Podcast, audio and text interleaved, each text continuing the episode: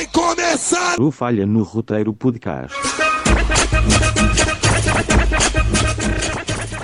Sarararará, yeah, yeah, yeah. Aí eu perco, pô. Não tem como. Ufa, tava feliz, pô. Eu tô. O Palmeiras ganhou, pô. Tô feliz, pô. Palmeiras Tá, não vou- isso pode deixar aí, não precisa cortar. Olá! Não, desculpa. Olá. Não, olá. Não, vai, vai, vai, pode ir, pode ir. Desculpa. bom, então Silêncio lá. agora. Bom dia. Pode ir, Mauro, eu deixo, mano. Desculpa, agora parei. Caralho, foda-se. Bom dia, boa tarde, boa noite. Pra quem estiver ouvindo aí, a hora que estiver ouvindo aí, porque não me importa. Depois de muito enrolar, né? A gente finalmente começou o mês Oscar aí, os episódios temáticos mesmo, né? Porque a gente deu uma. A gente adiantou as lives de Oscar, então as lives de bolsa saíram tudo antes.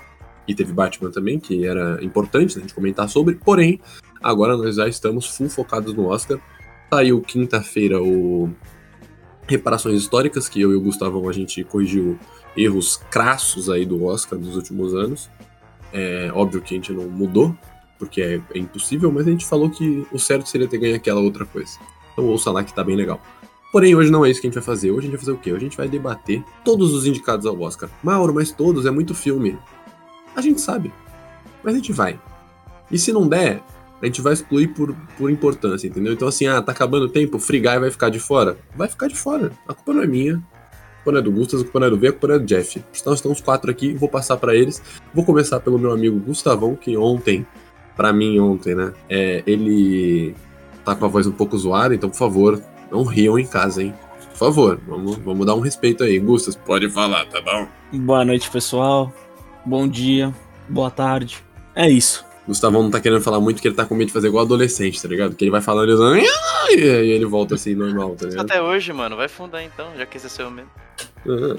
Bem, então o Gustas tá aí, não quer falar muito. Temos também Veizão, que já cantou aí pra vocês. Veizão, dá um salve aí. Ah, salve, foda-se. Segue. Boa. E nós temos aqui Felipe Jelfs. Jelfs, manda um salve aí também. Jelfis me pergunta. Salve, salve família, empolgado aí pro episódio. Ah, Esse episódio é bom. Vou passar aqui a palavra ao meu colega Matheus Vei, porque ele pediu pra ser o apresentador de hoje. Então, vou deixar tudo ao seu comando. Só, só explicando aí pra todo mundo, a gente vai fazer de ordem de mais indicações pra menos, exatamente por causa daquilo que a gente falou no começo. Se não der tempo, a gente vai excluir os com menos indicação da- do debate, porque foda-se. Mas é isso. E não é palpites, hein? Palpites, próximo episódio. Não é hoje. Pronto. Certo, então simbora aí, já tá a equipe inteira reunida, tá todo mundo aqui, tá você com o fone no lugar, espero eu, no lugar certo. Então assim, vambora aqui. Eu parei pra pensar aqui como é que seria pôr o fone no lugar errado, mas E tudo a bem. pessoa tá ouvindo pelo cu, tá ligado? É, só se for, tá vindo por ressonância, né? Mas enfim, então vamos lá, dos mais indicados para os menos indicados. Se a lista estiver correta e como foi o Felipão que fez, eu acredito que esteja. O mais indicado do Oscar deste ano é ninguém mais, ninguém menos que Ataque dos Cães. Com duas indicações: melhor filme, melhor direção, melhor ator, melhor ator coadjuvante, duas indicações nessa aqui. Melhor atriz coadjuvante, melhor roteiro adaptado, melhor fotografia, melhor design de produção, melhor montagem, som e trilha sonora. Gustavão, você, você começa porque você pode ficar mais tempo poupando sua voz? E aí? O que, que você achou merecido? O que, que você não achou merecido? Vamos tentar ser breves, né?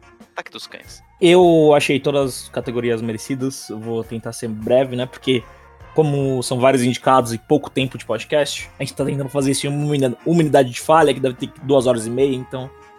é, tem que ser um Humanidade pouco. de falha, eu nunca tanco humanidade de falha. E- então a gente tem que ser um pouco mais sucinto, mas é um dos melhores filmes da temporada. É um western, né? É. Filmes de, um filme de faroeste subvertido, né? Vamos dizer assim. Tipo, ao mesmo tempo que pega algumas características dos, dos espaguetes italianos lá, do, do- dos filmes espaguetes do Clint Eastwood, do, do Sérgio Leone ele também revisa algumas coisas, aborda certas temáticas que não eram abordadas no gênero, né? E é incrível ver como um gênero que estava morto praticamente, né? Que era o do faroeste, trouxe Ataque dos Cães e A Primeira Vaca da América, que foram grandes, tipo, grandes filmes do ano, 2021.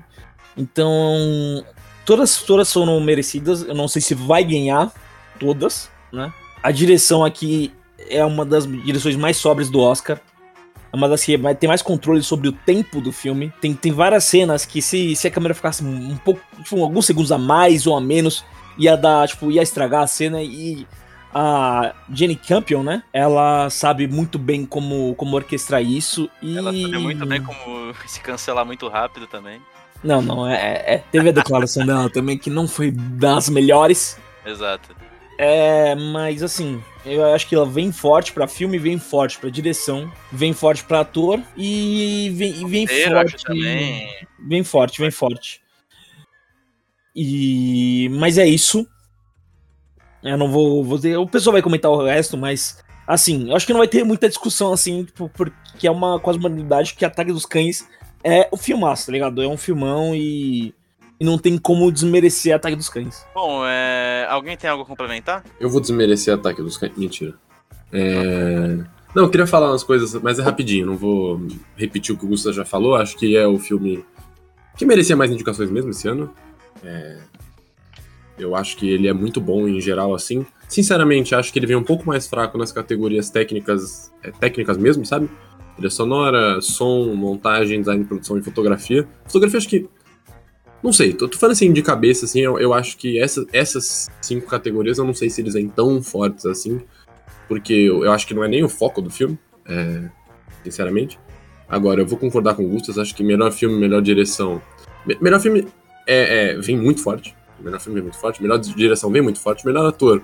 Apesar de os outros prêmios é, discordarem, eu vou falar do que eu vi aqui, minha opinião é, vai ser sempre essa, porque não é palpite, é opinião mesmo.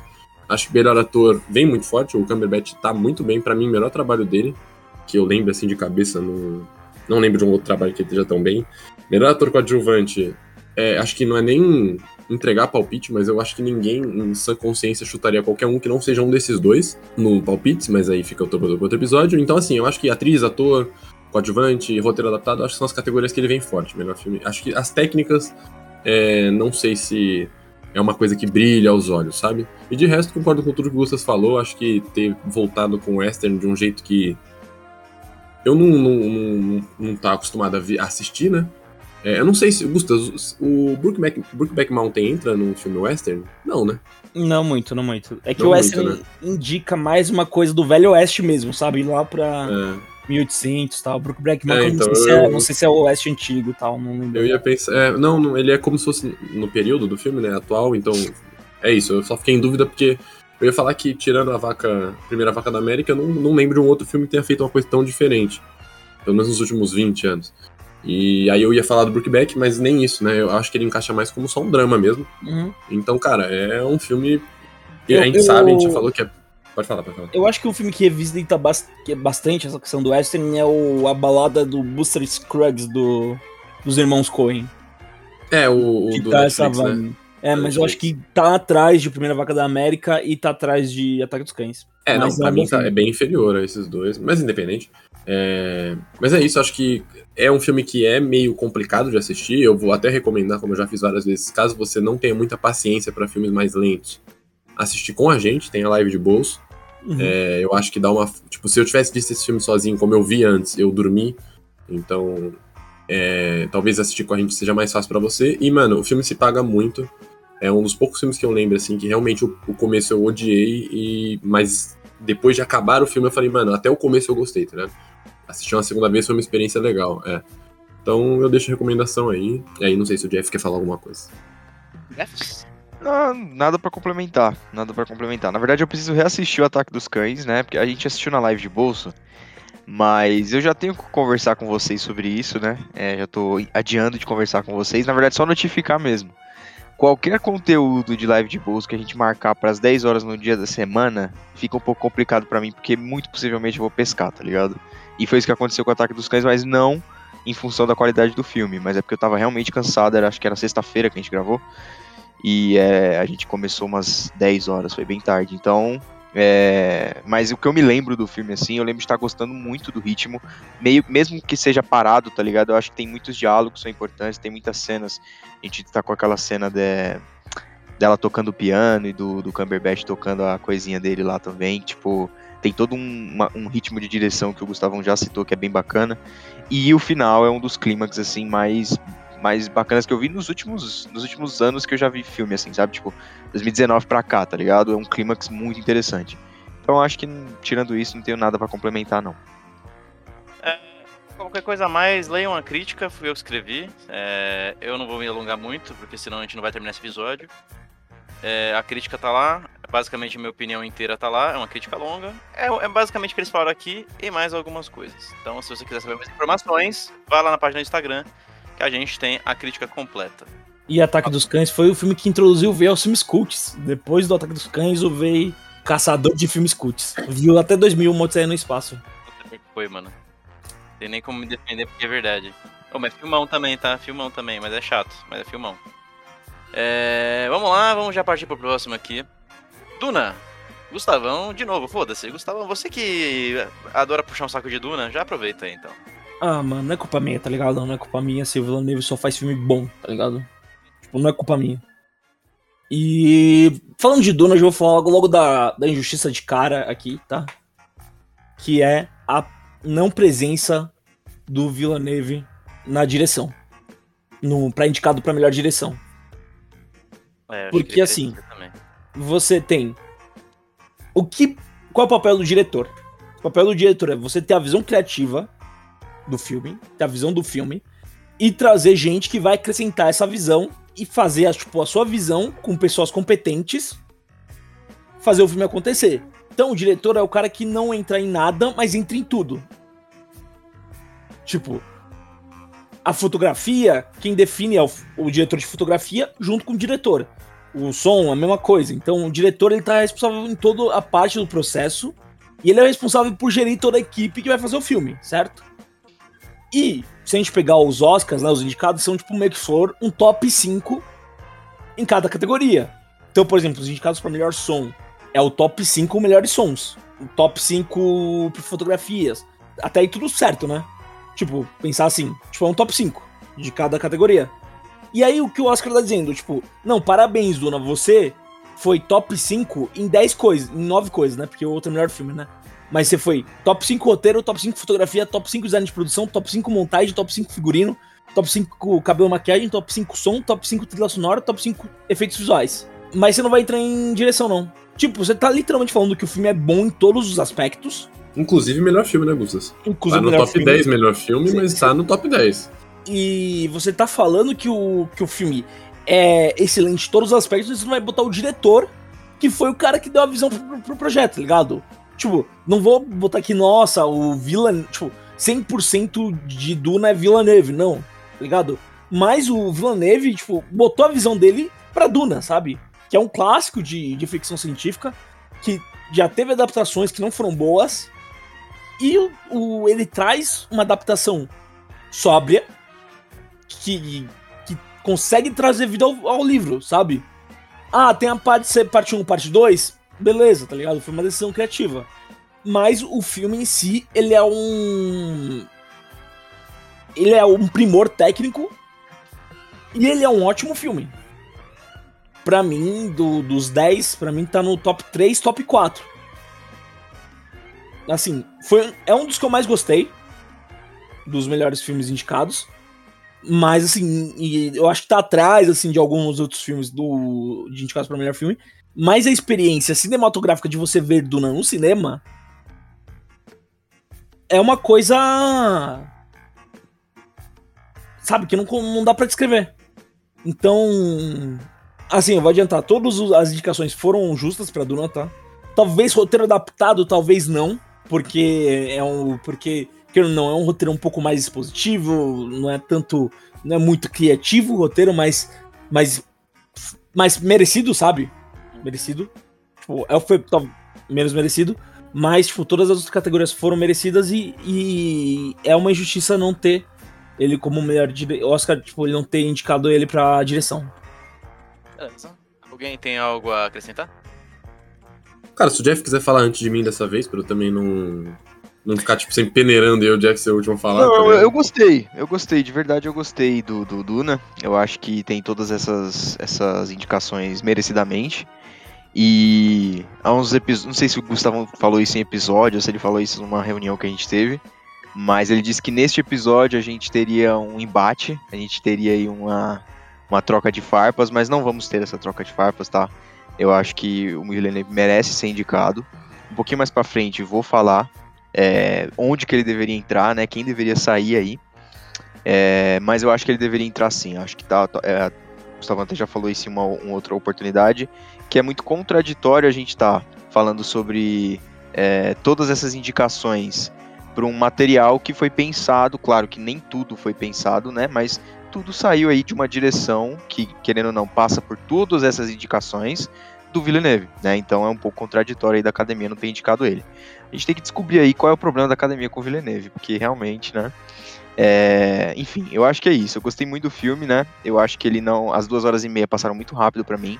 E eu acho que é uma boa introdução pro universo. E não é um, algo negativo para mim você ter parado ali sem um, uma resolução para a história. Na verdade, abrindo margem para a gente descobrir todos aqueles sonhos ali do, do, do, personagem Chalamet. Eu acho que, inclusive, dá até motivação de você ir ao cinema assistir o segundo. Então, eu, eu gosto e acho merecidas as indicações. É, é, eu vou só adicionar. Eu não lembro se foi num episódio ou se foi em alguma discussão, porque assim, a gente discute muito off, off gravação, né? Então, não, realmente eu não me lembro. Mas algum dia eu falei, antes de ver todos os filmes, eu falei, pô, talvez o fato de as atuações serem fracas, e para mim as atuações são fracas no filme do Duna, tivesse pesado, porque se você pegar nos outros filmes, alguns estão com a indicação até em ator ou atriz, ou ator coadjuvante, ator coadjuvante, e o Duna não tem nada, nenhuma das quatro, né? E aí eu falei, pô, talvez tenha pesado isso, mas vendo todos os filmes, eu acho que foi injusto, tá? É, eu acho que. Eu não sei qual é a brisa do Oscar, não sei se o Villeneuve pegou a mãe de alguém, eu não sei. Porque, mano, eu não vejo explicação. O ano do Blade Runner, apesar de eu não gostar de Blade Runner, tá, gente? Eu não gosto do filme Blade Runner, ele não ter sido nem indicado. Se eu não me engano, ele nem foi indicado, né, Gustas? Nem pra filme, nem pra direção, só foi. É, eu, eu, eu, acho que a, a, chegada foi pior, na verdade. A chegada é, foi um Não, é que a chegada né? ele até foi indicado, né? Mas não venceu. Não, não, foi indicado a melhor filme, mas novamente o Villeneuve não estava, pelo que eu Ah, ele não foi nem pra diretor? Não. É, eu sei que de qualquer jeito ele não ganhou. Foi, se eu não me engano, né? Ganharia facilmente. Então, assim, eu não entendo é, sobre o resto das outras categorias, acho que, mano, as técnicas não tem que falar. É, eu, eu não acho que vai ser limpa, porque o Oscar não costuma dar mesmo. Ah, não, foi sim, a chegada ele foi, tá? A chegada ele foi. É. My bad, my bad. Mas não ganhou de qualquer jeito, assim. Não ganhou, não ganhou, é, mas foi. Eu não acho que limpa, mas eu acho que ganha algumas, porque é, é muito acima da média, assim, algumas coisas. Mano, som é absurdo. A, a experiência de ver esse filme no cinema é fora do comum. É, então fica só o ponto negativo aí, porque eu realmente também não entendi. É, tem, mano, outros diretores, eu vou mencionar aqui é, mais pra frente, que para mim não tá no mesmo nível mesmo, assim. Então, só isso. E sobre as atuações não terem sido indicadas, justo, porque realmente é muito fraca, assim. Eu não, não acho que nenhuma atuação lá se destaca de verdade, assim. Então, não mudaria mais nada, assim, se ah, o diretor ser indicado. Eu acho que fraca não é uma palavra certa, mano. Tipo, não, fraca em comparação com as outras 5, 5, 5, Não, sim, tá é, que, é que não era, tipo, a ideia do filme não era, tipo, botar os tipo, bot, tipo, rival atuação, sabe? Eu sei, tipo, mas falando, comparado com as que foram indicadas, eu acho que é mais fraco. Não, sim, então sim, é, é, justo sim. o Chalamet, por exemplo, não estar indicado não, sim, ator. sim. É justo. Não é, não, é que eu tô falando, tipo, não foi porque o Chalamet fez um trabalho mediano ou porque foi um trabalho fraco. Foi mais porque o filme não, não coloca, tipo, atuação como necessária, entendeu? Por exemplo, o Ataque dos Cães não foi a atuação pica do Cumberbatch, do da Kristen Dust, do do Come McPhee e do Jess Plamos, o filme não ia funcionar do mesmo jeito, entendeu? E uhum. eu acho que Duna, tipo, mesmo eles, tipo, se eles estivessem atuando mal, que eu acho que eles não estão, ainda funcionando no filme, sabe? Uhum. Entendi. Justo. Vamos de próxima? Next. Aqui eu já vou chamar então o Felipuda, que acho que, pelo que eu entendi, ele gostou desse filme. É, ele comentou que gostou. Eu não sei qual é o favorito dele, porém.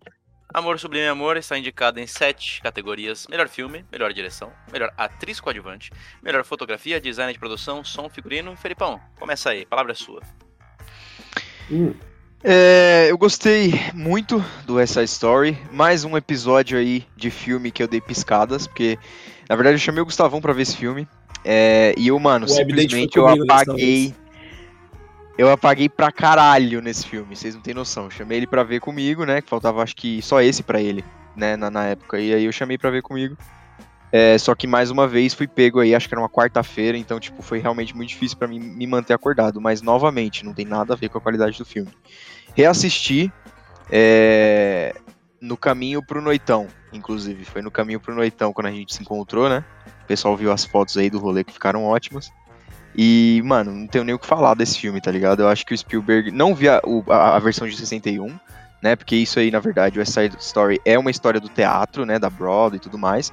Foi levada para uma adaptação do cinema de 1961 e foi uma segunda adaptação do cinema essa. É, então, não vi a primeira adaptação, mas é, sobre essa especificamente, eu acho que é, todas essas indicações Uh, mas principalmente essas mais técnicas, né? Design de produção, som, figurino, fotografia. Acho que principalmente fotografia e figurino, elas ajudam muito a conduzir a história de uma forma que, tipo, realmente é marcante para mim. Ficou muito marcante para mim. E a direção do Spielberg, eu acho que é fundamental para fazer com que tudo isso funcione, né? Então, é, eu cheguei a pensar que o Spielberg poderia sair para entrar o Villeneuve, mas quando eu assisti o West Side Story, assim, da segunda vez, assim, né? Quando foi para assistir de fato, sem dar piscadas e tudo mais, eu não vi cenário em que não fosse outro diretor que tivesse sair, que precisasse sair. Então, é, concordo com todas as indicações, acho que é uma história bem bacana. E é um musical que, cara, normalmente musicais não são tão evidenciados assim, com, por exemplo, sete indicações, eu acho. Acho que não me lembro de ter visto. Mas a qualidade. A história de West Side Story é muito legal, né? Muito bacana. Tem toda uma dinâmica que não é só um amor, mas tem toda uma parada que envolve até questões de etnia e tudo mais. E eu acho que é bem bacana. Mas eu só queria fazer um parênteses aqui, porque o. Gustavão, você lembra do André do curso. É, do cursinho? Uhum. Ele veio falar comigo, cara, que ele assistiu a primeira versão, né? E aí, é, uma coisa que ele falou para mim foi que no original eles explicitam o, um cunho mais xenofóbico da polícia ali daquela área, é, que não é tão especificado nesse filme em específico. Tem toda uma parada ali no início, né? No início, bem no início do filme, que mostra que, querendo ou não, tem uma certa proteção da polícia com os jets, mas era uma coisa que parece que é bem evidenciada na versão anterior. Não tem como a gente saber por que, que o Spielberg decidiu tirar isso, mas é uma escolha que é interessante. De toda forma, gostei bastante. É, e, bom, enfim, não, a gente não pode falar palpites nesse momento, mas eu acho que a, todas as indicações foram merecidas. E um destaque bem bacana aqui pro figurino, porque realmente eu acho que o figurino se sobressaiu muito para mim. Spielberg se torna o diretor a ser indicado em mais décadas, né? Teve um roupa desse aí, ele foi indicado acho que a melhor é. direção. É, ele tá fazendo um filme desde os anos 70, filmando. É, em tipo... todas as décadas de, de, de carreira, pelo que eu entendi. Sim. Foi alguma coisa dessa. Então, em 70, 80, 90, 2000, é, 2010, 2020, ele foi indicado pelo menos uma vez a melhor diretor. O cara é diferente, né? Tá bom, uhum. já que você tá na ponta da língua aí, segue. Não, eu acho o Spielberg um dos caras mais protagonistas, assim, do cinema. É, é ele é mundial, bravo. assim. Tipo, o cara, assim, o cara tá desde os anos 70 fazendo coisas, tipo, 75 foi o primeiro sucesso, que foi o Jaws, né? E, mas então ele fez Indiana Jones. E uma coisa que eu admiro no, no Spielberg, que eu admiro em. que eu acho uma coisa muito. Eu acho uma coisa muito boa quando os cineastas conseguem fazer, é você fazer filmes bons em diferentes gêneros, sabe?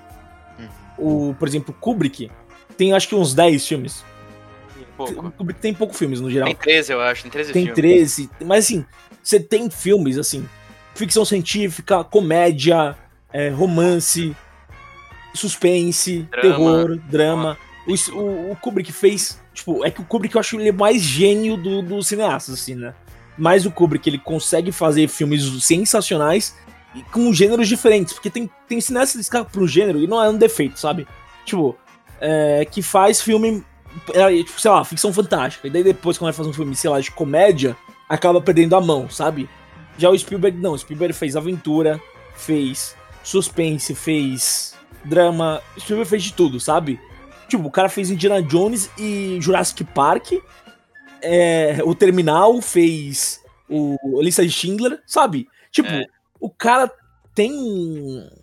É, tipo, tem uma gama muito boa. Tem, tem alguns filmes que eu não gosto, tipo The Post, mas enfim. o cara consegue trabalhar muito bem em qualquer gênero e o West Side Story é prova disso. Tipo, é um musical. Eu não lembro dele ter feito musical antes. E ele faz com uma maestria, tipo, a fotografia desse filme é sensacional. É, o jeito que ele coloca a luz no filme é, é diferente, sabe? Então, assim, todas as indicações eu acho que foi merecida e e o Spielberg pra mim é um cara que merece muita consideração, sabe? Eu acho que Spielberg, Scorsese, Ele fundou a DreamWorks também. oi? Ele fundou a DreamWorks também. Ele é um monstro. O, o Spielberg e o Scorsese, acho que pra mim são os dois maiores, assim, em termos de, de, de trabalho feitos, né? Tá aqui, sabe? Da geração, eu acho que o Villeneuve tá se destacando mais. Mas, aqui, tipo, o que o Spielberg e o Scorsese fizeram na vida pelo cinema, assim, é algo que tem que se admirar. Só complementando a informação, o Spielberg foi indicado a diretor em 77, 81, 82, 2005, 2013, 2021 e melhor filme em 75, 81, 82, 85, 98, 2005, 2012, 2013, 2015, 2007, 17 e 2021. Uhum. Então ele tem indicações a Oscar em todas as décadas desde 70. É bizarro. E Mas, algumas pelo vezes... jeito, a década de 90 aí foi o ponto baixo da carreira, né? Poucas É, indicações. É, foi o ponto baixo da carreira. É, mas, porra. Foi Não, que mas- ponto baixo, hein? Não, não, Mas o é, ponto baixo é Jurassic Park, tá ligado? Exato. Essa é por aí, querendo ou não, né? Acho que é por aí que Jurassic Park. É isso Não, aí, ele ganha o 93. Oscar, ele ganha em 93 o Oscar de, de lista de Schindler. Isso. E, depois ele tem o Jurassic Park, aí ele é mais blockbuster brisa mesmo. maluca aí, e a gente perdoa porque o cara é Mas aí em 98 já tem Resgate do Soldado Ryan também, que também ganha Oscar, então. Tipo, o cara não, não fica muito tempo sem fazer, um, tipo, filme bom, sabe? E aí, Maurão, alguma coisa pra, pra fechar? Cara, eu vou só adicionar. é, eu acho que o West Side Story, ele só deu. Eu já até comentei isso antes. Eu não acho filme ruim mesmo, assim. Eu acho que é um puta musical bom.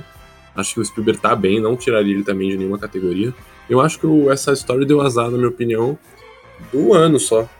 Acho que deu azar no ano. Isso é musical, né? Então, É, é, é, musical eu acho que as- assim, é raro, mas dá pra se, é, se superar. Acho que o Chicago é a prova disso. É, eu não lembro se os Miseráveis, mas os Miseráveis acho que também pegou umas indicações. pegou indicações, pegou indicações. É, então. Então dá pra se superar, isso não é um problema. É, eu só acho que o Gustavo até falou exatamente essa frase, eu vou repetir. é, que, só que pro outro filme, ele falou pro Irlandês. O Irlandês era um filme bom num ano de filmes bons, tá ligado? E, e eu vou repetir, eu não sei se concordam, mas eu acho que o West Side Story não é tão bom assim, mas eu acho que o West Side Story, West Side Story é um filme bom num ano de filmes melhores. É, eu gostei muito do filme mesmo, assim, mas eu acho que, por exemplo, o. Não vou nem entrar em pal- em palpite, porque não é um palpite, mas assim, eu acho que Ataque dos Cães também é mais filme, sabe? É, e é uma pena, porque o West Side Story, se fosse em outros anos, eu acho que teria potencial aí pra. Cara, pra limpar o Oscar, sabe? É, então é isso, não vou nem falar muito mais, não, só falar isso mesmo. É, eu acho que só deu azar. E em relação às categorias, melhor filme justíssimo, direção também, atriz coadjuvante, a menina tá muito bem, mesmo. É, fotografia, design de produção, é, são coisas que normalmente o musical não, não erra, né? Design de produção, som e figurino, é difícil ser, não, não ser pelo menos indicado. Então, é isso. Concordo plenamente com todas as categorias e não, não tenho muito o que falar, não. Bom, vamos agora pro. Eu chamaria de polêmico da lista. Não é o mais polêmico. Porque o outro não é polêmico, o outro é meme. Esse aqui é polêmico. É... Belfast foi indicado em seis categorias: melhor filme, melhor direção, melhor ator coadjuvante, melhor atriz coadjuvante, melhor roteiro original, melhor som. É... Eu vou chamar aqui de novo o Felipão, porque ele gostou do filme. Cara, é, eu entendo a polêmica em cima desse filme. É, eu assisti ele em cabine, né? Inclusive, mais um exemplo. mais um exemplo de filme que eu, que eu pisquei.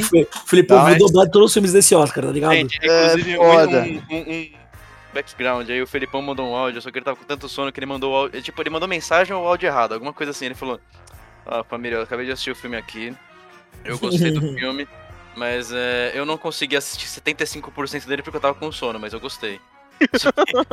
Só que, ele- o que ele Não, quis mas, dizer é mano, que ele tipo- viu 75%, ele, ele É, tava tão cansado exato. que ele tipo, trocou as palavras, mano. Exato. Não, mas foi isso mesmo, porque, tipo, mano, eu tinha tomado a segunda dose no dia anterior, às 8 da noite, né? E Aham, a cabine normalmente é de manhã.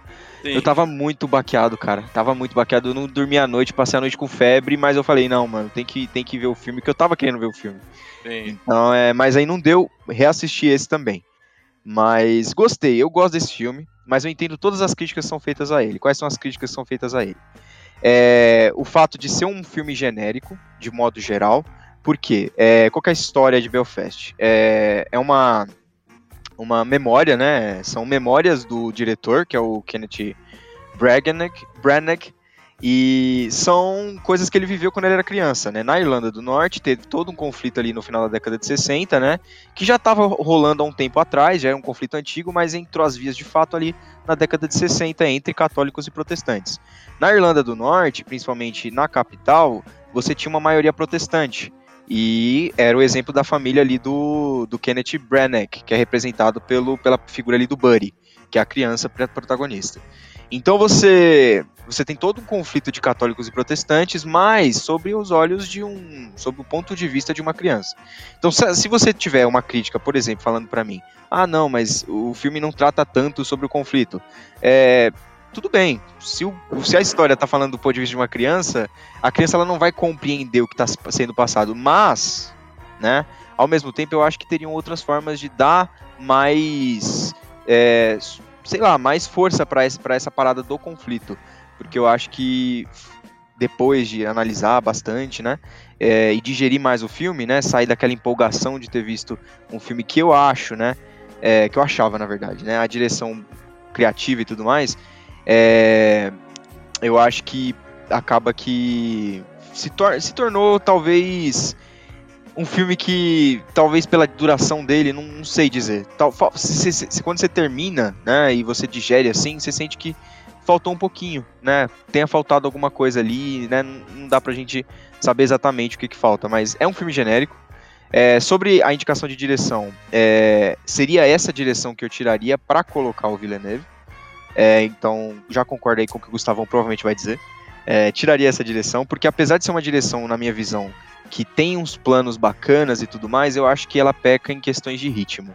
Acho que questões de ritmo ela, ela traz uma, é, uma coisa que já vem do que eu acabei de falar, né? Que faz com que a gente às vezes não consiga compreender o que está acontecendo em relação ao conflito. Então, eu acho que é mais ou menos por aí. As indicações de ator e atriz, eu acho que. Atriz coadjuvante, né? Ator e atriz coadjuvante. Os dois são os avós do Buddy, da criança, então são, são cenas que são importantes e realmente são coadjuvantes, né? É, são papéis coadjuvantes, não são papéis principais. Então acho que realmente são merecidas as indicações. É, o som do filme é bacana também, então tem toda uma parada voltada para a questão do conflito e tudo mais, e trabalhar o som nesse negócio é muito interessante, né? Tem inclusive uma cena ali no, no 007 Sem Tempo para Morrer que eu vou falar um pouco mais para frente, mas que é bacana também. Quando você trabalha com bomba, muita explosão, é muito bacana de trabalhar o som e acho que esse filme faz bem. E roteiro original, eu acho que eu posso passar a palavra pro Gustavão né? Eu acho que das categorias que eu falei até agora, eu acho que talvez direção não, né? Não, não mereça indicação. E filme é essa polêmica toda, né? Se se mere mereceria ou não. Tá sempre aí na segunda prateleira da maior parte das pessoas, talvez até terceira prateleira. Então, é, deixa aí para os meus colegas. Mas é, entendo quem dizer que não, entendo quem dizer que merece, mas acho que ator coadjuvante, atriz é, e som eu acho que são, são três categorias que realmente mereceriam essa, essas indicações. Então é. Mas é um filme bom, gente. Falei bastante, falei mais dos problemas, mas, mas é um filme divertido, eu gosto. Acho que o, a figura ali do, do, do Buddy é bem bacana e traz umas, umas pegadas que me lembraram Jojo Rabbit, me lembraram outros filmes que têm pontos de vista de situações mais sérias de uma criança. Então é, é isso, mais ou menos. Tá bom, ele falou é... bem de Belfast e ainda estou de Real Rabbit, hein? Ele tá te cutucando duas vezes, cara. Não, não tá, tá, tá complicado, tá complicado. Bom, é, bom vamos começar com, aí, gente. Começar com o roteiro original. Eu, eu adoro o Filipão, pô. Eu adoro o Filipão. É, a gente ama o moleque. É, tirando, a, tirando quando ele não foi comigo ver Solares, né? Mas eu amo o Felipão. Cara, eu é... pedi perdão pra ele hoje novamente, mas o cara não realmente. Imperdoável. Mas é imperdoável isso. Um vaso quando se quebra. Mas enfim. É, máximo você faz um quinto surgir. Indo pra, pra roteiro original, começando pra roteiro original, eu acho que, tipo assim, considerando o nível dos indicados original, considerando que, tipo, Não Olhe Pra Cima e King Richard foi indicado pra melhor roteiro original, tá bom, merecido, sabe? É, ator e atriz merecidos, acho que tanto o Clarence Hintz, tanto com a Judy Dent estão bem. É, mas assim, sobre o filme, né? Eu acho que desses Oscars de melhor filmes, do 10, dos 10, né? A gente pode traçar uma lista de 5 que se ganharem não vai ser injusto. Tá? Ou seja, Tá. metade, metade dos filmes eu, eu aceito ganharem. A outra metade eu já vou achar um crime. E o Belfast tá nesse 5 que eu vou achar um crime se ganharem. É, porque assim. É, o, o filme, vamos supor, o, o que é Belfast? Uma criança vivendo na região de brigas entre protestantes e católicos, não é isso? É isso. Isso. certo? Em Belfast, beleza. Então é uma criança, tipo, numa relação familiar, vendo uma situação. Tipo, uma, uma situação adulta vindo pelos olhos de uma outra criança, certo? Que filme fez isso? Melhor. Jojo Rabbit. Sim. Tá, vamos pro outro eixo narrativo do filme. É uma criança tentando amadurecer, tentando encontrar uma nova realidade junto com a sua família. Minari fez isso melhor. Então, Ambos não ganharam, né? é, filme. Não, sim, mas. É, e vamos lá, então vamos para outro eixo narrativo. É, é Memórias de um diretor sobre um tempo da infância dele. Roma, fe, Cuarón fez isso com Roma e muito melhor que Belfast, tá ligado? Tipo, tudo que Belfast se propõe a fazer, outros filmes já fizeram uma melhores, tipo, melhor que ele. Então, é um filme realmente genérico, eu até brinquei no WhatsApp, falei, tipo, ah, demos filmes indicados ao Oscar pra uma inteligência artificial fazer um roteiro e aqui tá o resultado, tá ligado? É Belfast. E. E assim, não é um filme muito original. Eu acho que tem algumas cenas boas, as cenas do cinema são boas. É, a última cena deles dançando, do, do James Gray dançando com a, com a esposa, eu acho muito legal. Mas no geral é um filme clichê e é um filme, sabe, que é um pouco sem propósito. E é um crime o Kenneth Branagh tá, na, tá sendo indicado pra diretor, sendo que o Villeneuve não está, entendeu? Porque a pergunta é, o Villeneuve precisava entrar em direção. Desses cinco, quem é o mais fraco dos cinco indicados a melhor diretora? É o Branagh. Porque assim, e o, o Drama trabalho, vamos ser justos com ele aqui, não é isso. É que. Não, não, é um trabalho ok, trabalho bom, sabe? Tipo, ele- é. Mas, por exemplo, My Car, a gente não ia falar disso, então eu vou, vou me poupar, né? Mas Pizza a gente vai falar, então deixa pro final. Mas Power the Dog, todo segundo está sob controle da Jane Campion. Todo. Todo o filme está, tipo, pá. Sabe? O Side Story também, Spielberg tem um total controle narrativo da, do filme. O Villeneuve também tem. O Car também tem. Licorice Pizza também tem. O Kenneth Branagh pra mim é tipo. É, Sei lá, ele, ele, ele distou, ele distou. Se você for ele, ele tá muito abaixo ver, do, é, se você quatro, for sabe? parar pra ver controle do início ao fim, o, o Branagh dá uma destoada, com certeza.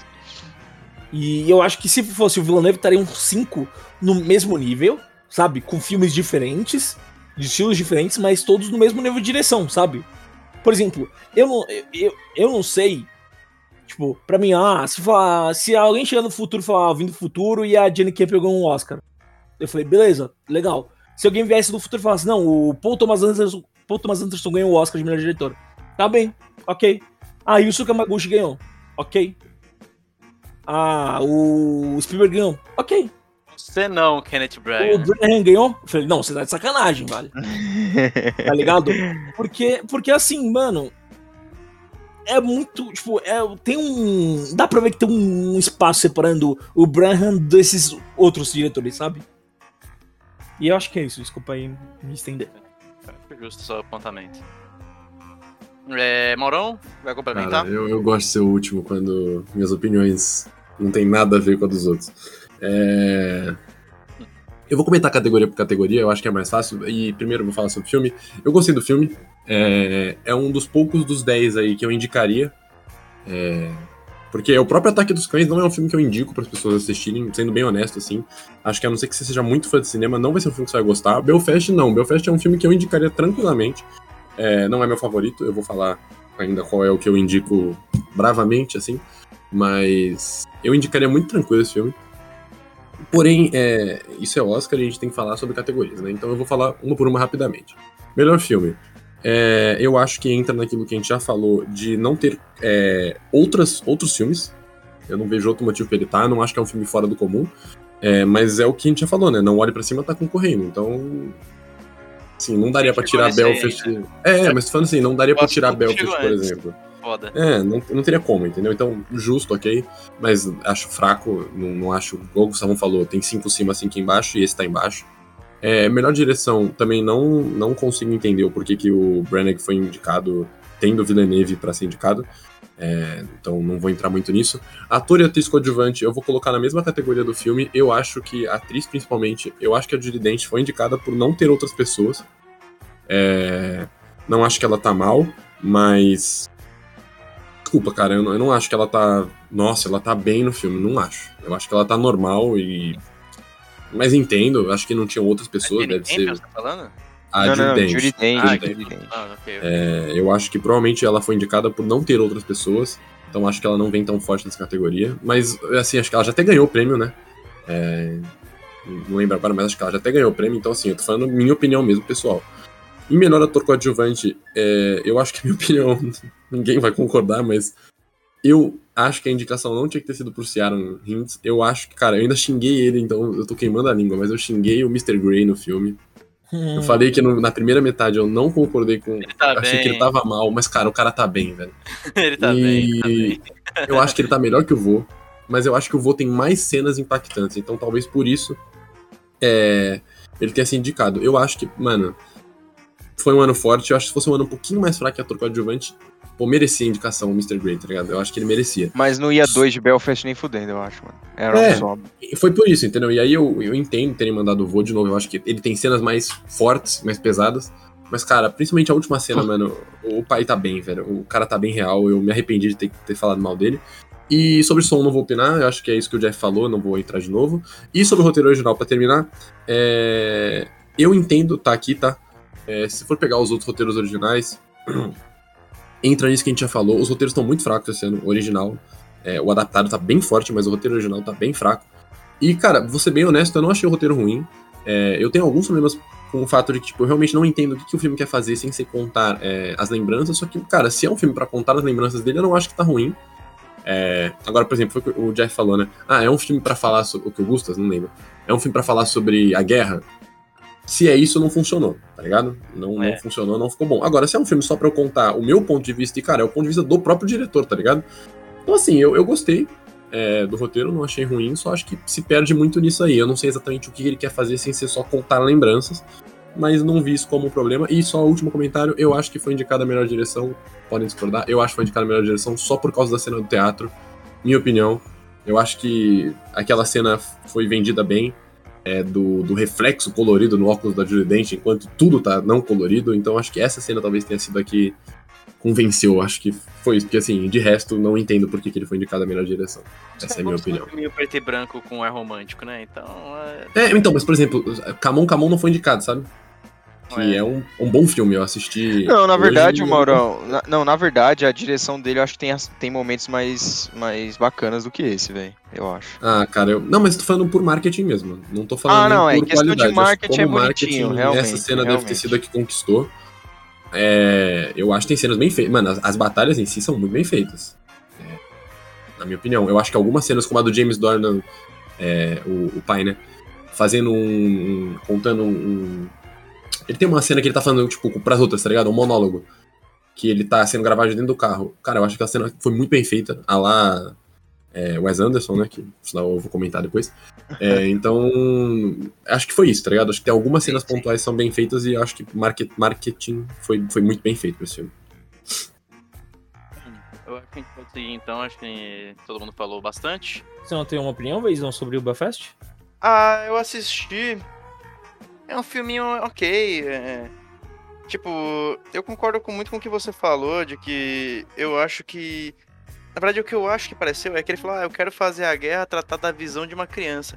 Mas o que pareceu foi o que o filme é, que é, é um filme de um adulto tentando contar a história da versão sobre uma criança. Só que fica claro que é um adulto tentando botar a visão de uma criança. Ele não consegue ser transparente com visão de criança, na minha opinião. Isso me incomodou bastante durante o filme, na verdade. Não me, não me vendeu a, a. que o menino tava sendo. tava vendo as coisas. Me parecia que alguém tava perseguindo o menino que tava vendo as coisas. Já em Jojo Rabbit você emerge melhor, né? Eu acho que o melhor exemplo aqui de guerra com criança é Jojo Rabbit. Você emerge, você, você, você compra o bagulho, entendeu? Então eu acho que realmente ele falhou em. Uh, tipo, tipo, gente, não entendo como falha como, tipo, nossa, que. Não, tipo. A gente chama falha, né? é, entendeu? A gente falha no roteiro. Mas é, ele meio que ele. Não, não, não vou botar falhou, mas ele não conseguiu cumprir o checklist que ele mesmo pôs pra, pôs pra si, entendeu? Esse é meu ponto de vista. É, vamos de próximo aqui. Esse aqui eu já não assisti. Mas, na verdade, se for falar todos que eu não assisti, vai ter 5 minutos só de eu falando que eu não assisti, né? É, King Richard foi indicado a seis categorias: melhor filme, melhor ator, Will Smith, né? Melhor atriz coadjuvante, melhor roteiro original, melhor canção original, melhor montagem. Maurão, você aí que tem opiniões fortes sobre Will Smith. Cara, eu vou. agradeço de ser o primeiro dessa vez, porque acho que realmente eu vou ter bastante para falar. Imaginei. Cara, esse filme para mim, ele é. Ele é o filme do Oscar, tá ligado? Ele é o filme do Oscar em o que o Oscar quer. Porque, mano, eu não consigo, sendo um, um bilhão por cento sincero, eu não consigo entender como que um filme desse tá sendo indicado para tantas coisas com chances de vitória. É isso que me incomoda. Ter chances de vitória, tá ligado? É, eu, cara, é um filme que conta a história do pai da, da Serena da Venus Williams, né? Williams? Williams? Williams, acho que é Williams. É, Serena Williams. Serena Venus Williams. É. E. Nota 10. Eu entendo, é, eu entendo que é um filme que para os americanos tem um impacto diferente do, do dos norte-americanos para quem é sul-americano ou para todo o resto do mundo. É, eu acho que se desse um filme, por exemplo, do Ayrton Senna no Brasil, acho que seria uma comparação a lá esse nível porque a Serena Williams, o que ela fez nos Estados Unidos é fora do comum, assim, ela realmente é muito, muito, muito acima da média. E não só dentro de quadra, mas fora de quadra também. Então eu entendo o impacto, sinceramente. Mas, cara, me desculpa, velho. Tá indicado em seis categorias. É, montagem, eu não vou entrar muito, porque sinceramente não é a área que eu manjo muito, mas vou até deixar como ok. Canção original, eu concordo. Acho que a música é muito boa. Agora, e roteiro original, eu ainda vou passar um pano. Porque acho que o roteiro, é, por eu não conhecer tão bem a história, pode ser que eu, sabe, eu não manje muito, e aí eu posso estar falando uma besteira, então também não vou entrar nisso. E acho que o roteiro não é ruim. É... Agora, cara, desculpa, as outras três categorias eu não concordo com nenhuma delas. É... Com, com, chances de vitória, assim. A, a atriz coadjuvante eu acho que realmente entrou porque é quem tinha. É...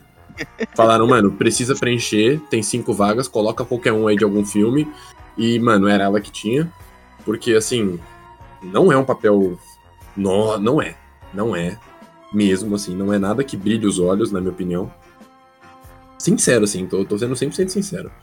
Melhor filme é isso, tá ligado? Para mim, além de estar no escalão de baixo dos 5, ele está como um top 2 de baixo.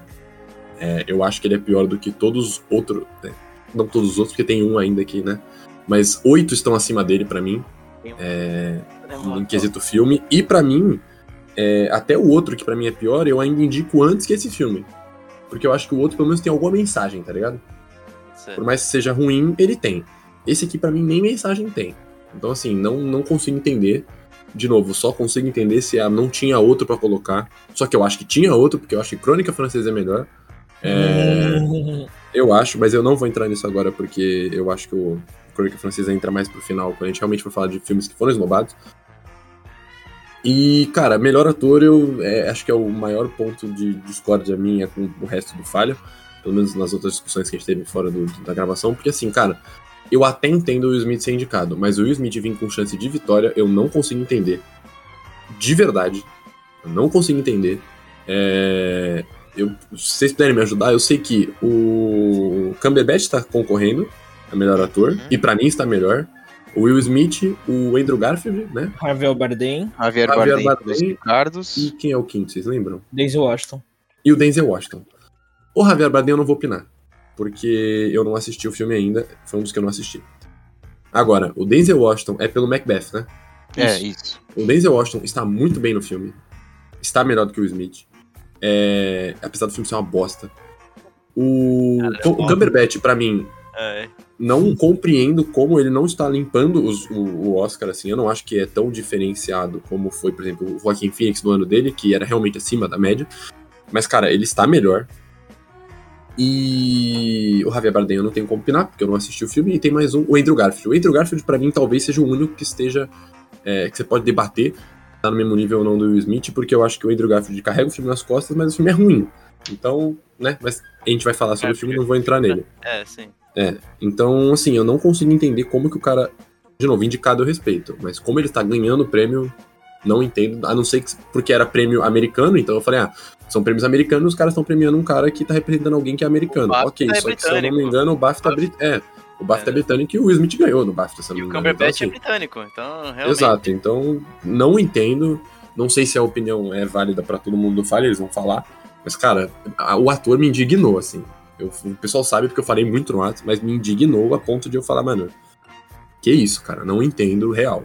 Então essa é a minha opinião sobre o King Richard criando campeãs. Justas. É, bom, eu vou, não vou passar tanto tempo nesse filme aí, porque eu acho que nem merece, tá ligado?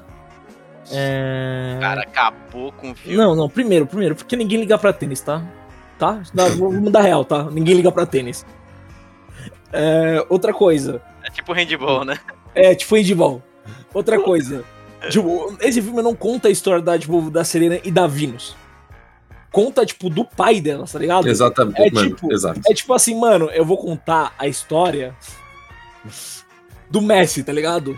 Do Ayrton Senna. Só que só contar Só do, é, é, mas não conta do Ayrton Senna, conta do tio avô do Ayrton Senna, tá o ligado? ele pra exemplo- andar, um exemplo o que que levou ele pra andar de funciona. kart, tá ligado? É, Um exemplo é- que funciona, eu acho, é tipo, por exemplo, você falar do Neymar, tá ligado?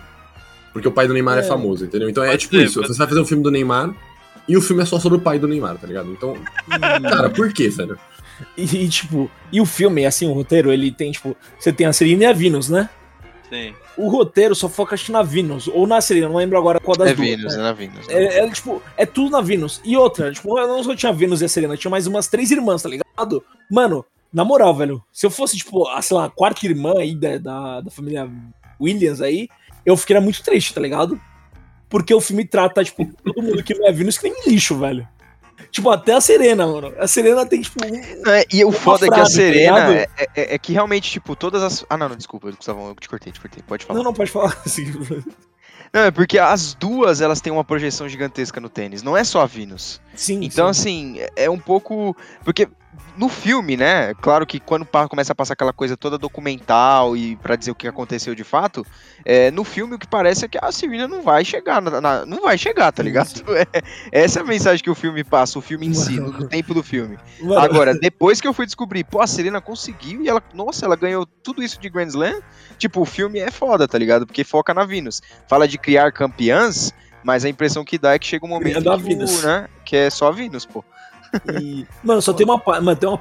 Só uma. Tipo, uma das poucas cenas da, da Serena com, com, com King Richard é. Tipo, a Venus vai ser a melhor do mundo, tá ligado?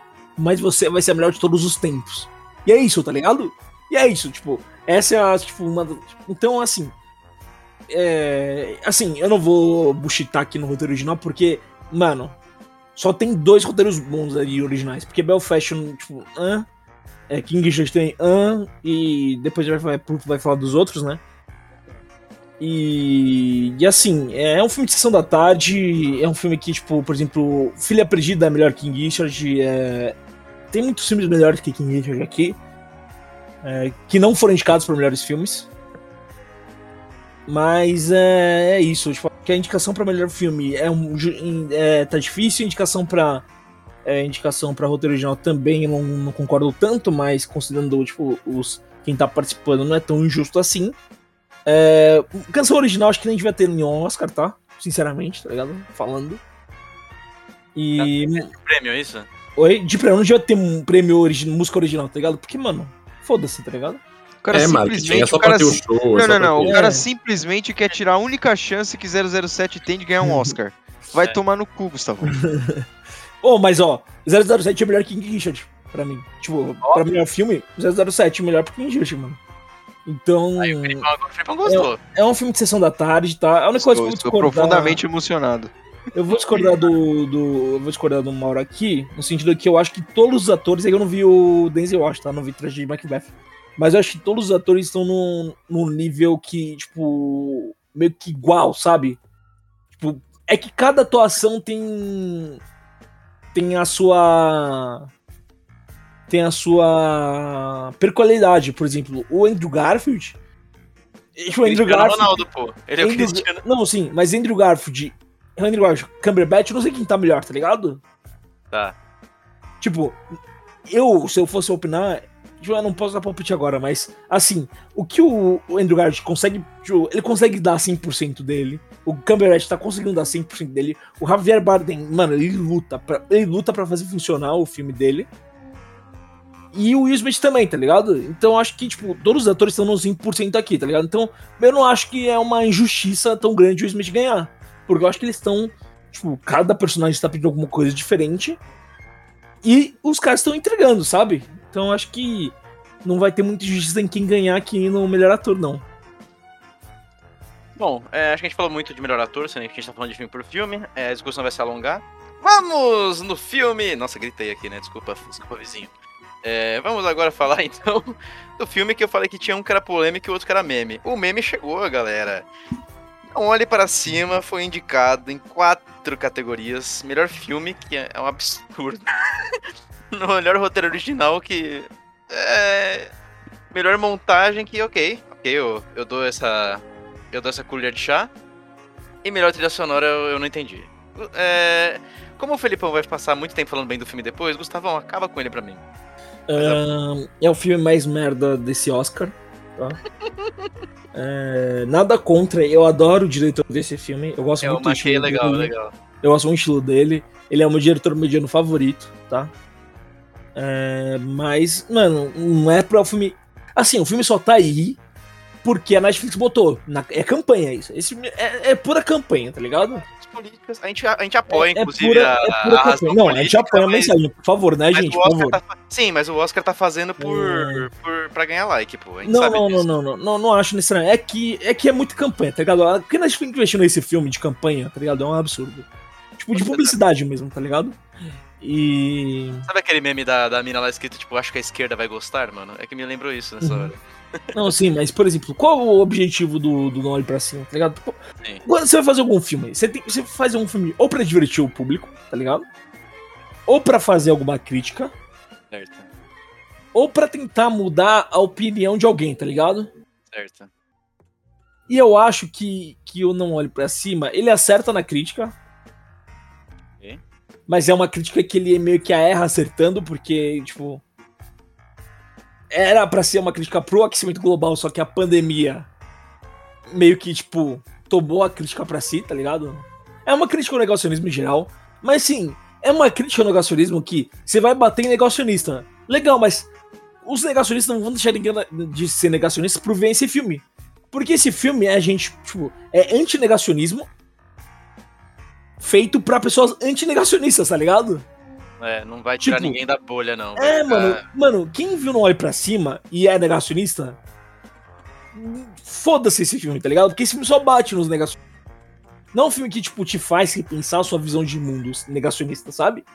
É um filme, mano, ó, ó, galera, que vocês, que todo mundo que é anti-negacionista aqui, vamos rir dos negacionistas? Vamos, tá ligado? E é isso. E por ser uma coisa tão banal, as piadas não têm graça, que a piada, o humor, vem da quebra da expectativa, em nenhum momento minha expectativa foi quebrada, tá ligado? Não encaixou o humor nesse filme. Então, assim, é um filme que ele não diverte, ele não consegue é, convencer outras pessoas a, tipo, repensar algumas coisas. E, e dá pra fazer isso vendo filme, sabe? Ver filme.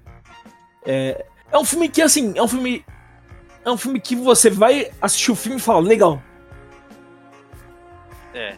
é Tá ligado? Nem, nem sei Porque- se tá legal. É, mas, tipo. Eu porque entendi assim. seu ponto. Ele não te surpreende, ele não traz nada de novo, ele não traz nada tipo, inteligente, nada.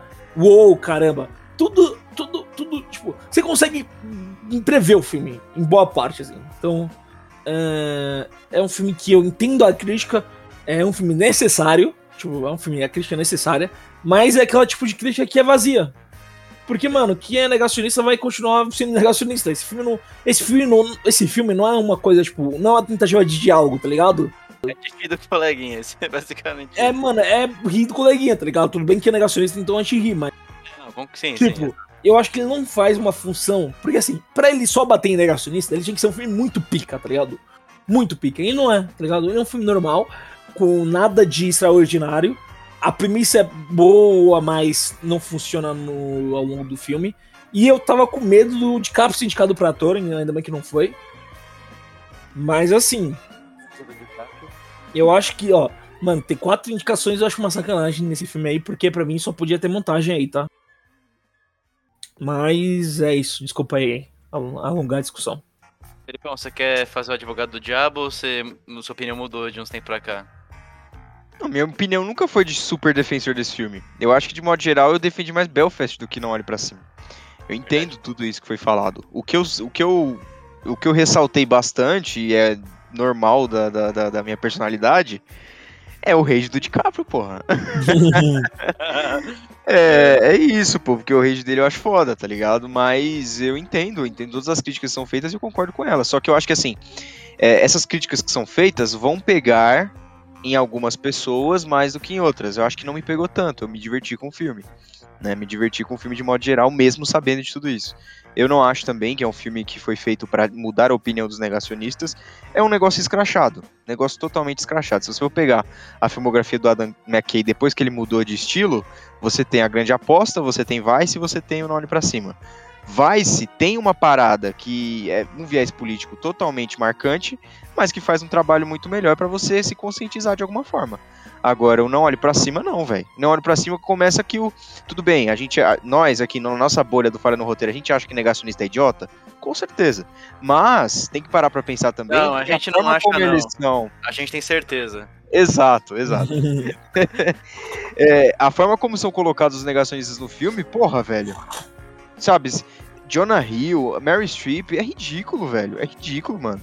Então, assim, é nem todo negacionista é, é, é, parece ser esse idiota, mesmo sendo. Mas, sabe, eu acho que poderia ter, ter tratado de uma forma um pouco. né? Ele, acho que ele, a comédia passou um pouco. Foi muito over a comédia aqui do que foi no, no Vice, por exemplo. O Vice tem um quê de comédia, mas eu acho que no olhe pra, Não Olhe para Cima foi muito além nesse, nesse quesito. E eu concordo com o Gustavo quando ele fala que. É, a, o que merecia seria a montagem, né? As montagens dos filmes do Adam McKay são bem bacanas, bem criativas. E sobre a montagem do King Richard, rapidinho, só um parênteses, Mauro eu acho que foi indicado só por causa dos jogos de tênis. Igual a melhor montagem de Bohemian Rhapsody, que foi por causa do, da montagem, da, da tipo, do refilmagem do show. Acabou. Totalmente acho justo, é ok? Ok, totalmente é. justo. Meu fanservice, foda-se. É. Mas enfim, não olhe para cima, acho que é isso. Acho que tá indicado aí com quatro categorias em função de um grande número de milhões, bilhões de dólares, sei lá, acho que milhões, não chega a ser bilhões, mas que a Netflix investiu aí, tanto em publicidade para que as pessoas assistissem ao filme, mas também em campanha para que rolassem essas indicações, sendo que merecidamente só a montagem. Talvez a trilha sonora, porque chamaram até a Arena Grande, tá ligado? Para fazer todo um trabalho, mas não sei se a música dela é boa o suficiente para tra trazer toda essa parada de trilha sonora, porque a trilha sonora não é só a Faltou música uma Billie Eilish, né, Filipão? Faltou, acho que faltou uma Billie Eilish, faltou. Então é. Eu acho que é isso. nessa, foda-se. O Felipe tá certo, Eilish é foda. eu acho que é isso, acho que é, é, bem por aí. Acho que é o último filme de todos esses 10 que foram indicados. E tá aí só por conta que a Netflix investiu um grande é, aporte financeiro aí para que eles tivessem. Mas a mensagem é bacana, porém foi feita de forma bem escrachada. Isso aí. Maurão, algo a acrescentar? Cara, você breve, é, eu acho que se você quer ver um filme que faz você mudar sobre os. É, que faz uma crítica sincera e, e é uma comédia também, a Negacionistas, eu acho que Borat 2 faz isso melhor. Uhum. É, apesar de ser um filme não bom, tá? Não acho Borat 2 tão bom quanto o primeiro, mas eu acho que se você quer ver um filme que faz uma crítica é, de, com uma comédia inteligente, na minha opinião, Borat 2 faz melhor. Acho que não olhe para cima em, em, quesito técnico. E Oscar é quesito técnico. É o pior filme é, dos 10, facilmente. Acho que o melhor filme foi. juro que é só consigo entender porque realmente foi muito dinheiro. E eu entendo, foi, acho que deve ter sido o filme da Netflix mais visto ano passado. Provavelmente, uhum. porque explodiu mesmo. Minha, minha crítica mesmo, eu falei. É, em quesitos não técnicos, eu acho bom. É, eu acho que é um filme que é divertido, você passa seu tempo rápido, só que eu acho que Oscar são outros 500 e eu não entendo por que foi indicado sem ser campanha. É, melhor filme não concordo, melhor roteiro original não concordo. Até melhor montagem, cara, que eu entendo vocês defenderem e tal, mas a montagem desse filme me incomodou tanto, tipo, as cenas, mano, do nada um urso polar, tá ligado? Tipo. Não, não cara, sei lá, não gostei, é, mas entendo. É, mano, a cena, desculpa, cara, a montagem da cena final, que é o ápice, o ápice do filme, tá ligado? Tipo, do, do fim da Terra, mano, intercalar e tal, eu acho, achei bonita a ideia, mas eu achei que não funcionou, não ficou legal, não ficou agradável, ficar piscando, e aí volta pro DiCaprio, e aí vai pro índio, tipo, e aí vai pra uma enchente, aí vai pro urso polar, mano, não, não gostei. E em trilha eu concordo com o Jeff, acho que, mano, eles pelo menos. Urso polar, né, mano? Esse é o problema. É, não, mas é que incomoda porque, mano, não tem nada a ver, tá ligado? Tipo, o filme, foi isso que falaram, o filme era pra ser uma crítica a, a, a, ao aquecimento global e não é. Então, se não é, não faz sentido, tá ligado? Ter um urso polar, tá ligado? Não faz sentido. E trilha, eu não. Sinceramente, não, não me foquei muito em trilha esse ano. Não sei quais são as outras. É, mas não achei a trilha ruim do filme. Como o Jeff falou, até a Ariana Grande tá lá e tal. Então, assim, sobre a trilha eu não vou opinar, não. Mas as outras três podia facilmente não estar, pra mim. Principalmente as duas primeiras. Montagem até entendo, mas filme e roteiro original realmente foi porque os caras estavam com preguiça de pegar filme e falaram assim: ah, pega o mais visto aí e coloca junto e foda-se. Foi, foi isso que fizeram. Essa é a minha opinião. Beleza, então acho que o filme é isso aí mesmo, não tem muito o que falar. Eu assino embaixo, não tenho nada a acrescentar. É, eu também acho, eu achei o final meio, meio tosqueira também. Acho que o final provavelmente é, pra mim, provavelmente foi a pior parte do filme. É, eu acho que foi a parte, tipo, porque, tipo, porra, eu, é, me sur- me surpreendeu, assim, o final eu já sabia o final, tá ligado? Então, realmente, acho que foi, E além de ser óbvio, não achei tão bem executado também. Bom, vamos pro próximo aí. É, Só, só mais uma coisa que eu tinha falar, só mais um exemplo Ah, de como a comédia. É, não, é rapidíssimo. Como a comédia não funciona, tipo, por que, que o personagem do, do, do filho da Meryl Streep, o Jonah Hill, vive? Por quê? Mano, a. a Ele é o Carluxo, pô. Ele é o Carluxo. Mano, o. Mas você entende que, tipo, não, a comédia não faz sentido nesse filme? Mano, tipo, o general cobrando não, não funciona, Hill- mano. O general É. cobrando o lanche não funciona, velho. Eles tentam É. fazer uma comédia por repetição, mas não funciona, velho. Ah, não, porque, funciona, porque, cara. o, porque o general cobrou o lanche. Foda-se, tá ligado? Não, e tipo, realmente é um bagulho, pô, eu fiquei com isso na cabeça, mas assim. Mas é pra ir, tá vez eu ligado? fiquei, mano, de É novo, pra ir. tá incomodado ligado? é pra quê, entendeu? Tipo, fiquei pensando, pra quê que ele fez isso? Isso eu não... Então, é, as escolhas pra mim são muito mal feitas nesse filme. E a comédia, apesar de algumas cenas funcionarem, algumas não funcionam. E, cara, de novo, por que o cara sobrevive? Não sei. Por que que, sabe? Não sei. Então me incomoda isso. É, não parece, não sei por que que, não sei de verdade, por que que ele tá, ele não sei o que ele tá fazendo aí, né? Mas vamos de próximo aqui. Indicado a, em quatro categorias, melhor filme, melhor fotografia, melhor design de produção e melhor figurino. Bom, é, as indicações já são bem feitas, principalmente fotografia, design de produção e figurino, porque o diretor é o Del Toro, né? Beco do Pesadelo, tá indicado nessas categorias. É, alguém quer começar? Esse daqui eu vou deixar bem aberto. Não sei quem Cara, eu- se ninguém quiser, eu, eu Mauro. posso começar. Eu posso falar? É que eu vou ser rápido. Eu vou ser rápido. Pode falar, pode falar. É... O... Calma, deixa eu pegar aqui, Beco do Pesadelo aqui. É... Assim, fotografia, design de produção, figurino merecidos, o melhor filme, acho que também é merecido. Eu, eu acho que tá no segundo escalão aí dos, dos melhores filmes desse ano. Eu acho que é o pior trabalho do, do Del Toro, da carreira dele. Mas isso não é um. Ah, mas Tipo- não, mentira, ele tem piores. É que você- eu fui buscar depois a filmografia dele, ele tem coisa pior. Mas é que. Mas dos filmes. É, tem Pacific filmes- Rim, né? Ele fez filmes- Pacific é, Rim, né? Os filmes É mainstream dele briga por baixo. Mas É assim, dos filmes que foi pra Oscar, dos filmes mais. É, do é. Oscar dele foi o mais, mais fraquinho. Que É, não, diz muito dele, tá ligado? É um elogio pra ele. É. É, mas assim, eu acho que ele perdeu um pouco a mão nesse filme. É, eu acho que não sei se é porque não tem um elemento fantástico, que geralmente tem na obra do Del Toro. É, mas pra mim é um filme que ficou meio clichê. é, eu vou dar um spoiler aqui, mas assim, tem uma cena no. Não é um spoiler, porque eu não vou falar, mas tem uma cena do Defoe com ele, tipo, nos 30 minutos do filme, que você já vê como, pra onde o filme vai, tá ligado? E, e aí meio que. se olhos atentos, você É, percebe. e aí meio que estranho. Porque assim, eu vi essa cena e falei, ah, tá bom, mano, quando vai acontecer isso? Vamos, vamos ver, né? Vamos lá, vamos lá. O que, que ele vai fazer entre, entre agora os 30 minutos e até uma hora e 40 que vai deixar o Bradley Cooper assim, tá ligado? E então isso me tirou um pouco aí do, do filme. E, e eu gosto, mas eu gostei do filme. Eu acho que é um filme com, com- é um filme comum, só que tecnicamente muito bom. É, mas é isso, acho que todas as indicações foram merecidas. Mauro? Cara, eu vou falar aqui. É, para mim, se eu tivesse que indicar um filme pra alguém, tá? Tipo assim, pô, Mauro, dos filmes do Oscar aí, qual eu vejo primeiro, tá ligado? Óbvio, primeiro eu vou falar Drive My Car, porque aí pelo menos você não se suicida quando você assistir os outros. É, mas assim, Ele Falando- ainda não assistiu Drive My Car, galera. Ele tá... é o último filme dele pra ver dos melhores filmes. mas assim, falando teoricamente, é, para mim, cara, é o filme que eu indico. É, é o, foi o que eu mais gostei. Em- e aí eu não tô falando em qualidade, óbvio, eu tô falando em Cinema, que eu né? gostei mesmo, assim, de tipo, Sim. puta, eu É queria ter legal. visto no cinema. É, o, o filme é muito bom, mesmo. Concordo com o Gustas que em quesito Oscar do, do Del Toro é o pior, mas de novo, não é uma crítica, porque, mano, é Del Toro. O cara fez A Forma d'Água e o Labirinto do Fauno, que é complicado de competir, mesmo. É, mas é melhor que, por exemplo, Colina Escarlate, tá ligado? É melhor.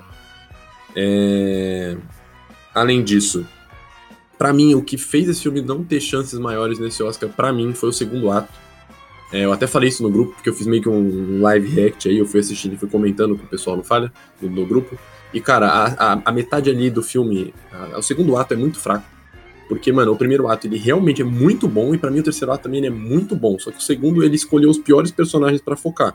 É, não entendi por que focar na personagem da. Óbvio, tirando Bradley Cooper, né? É, por que focar na personagem da, da Rony Mara?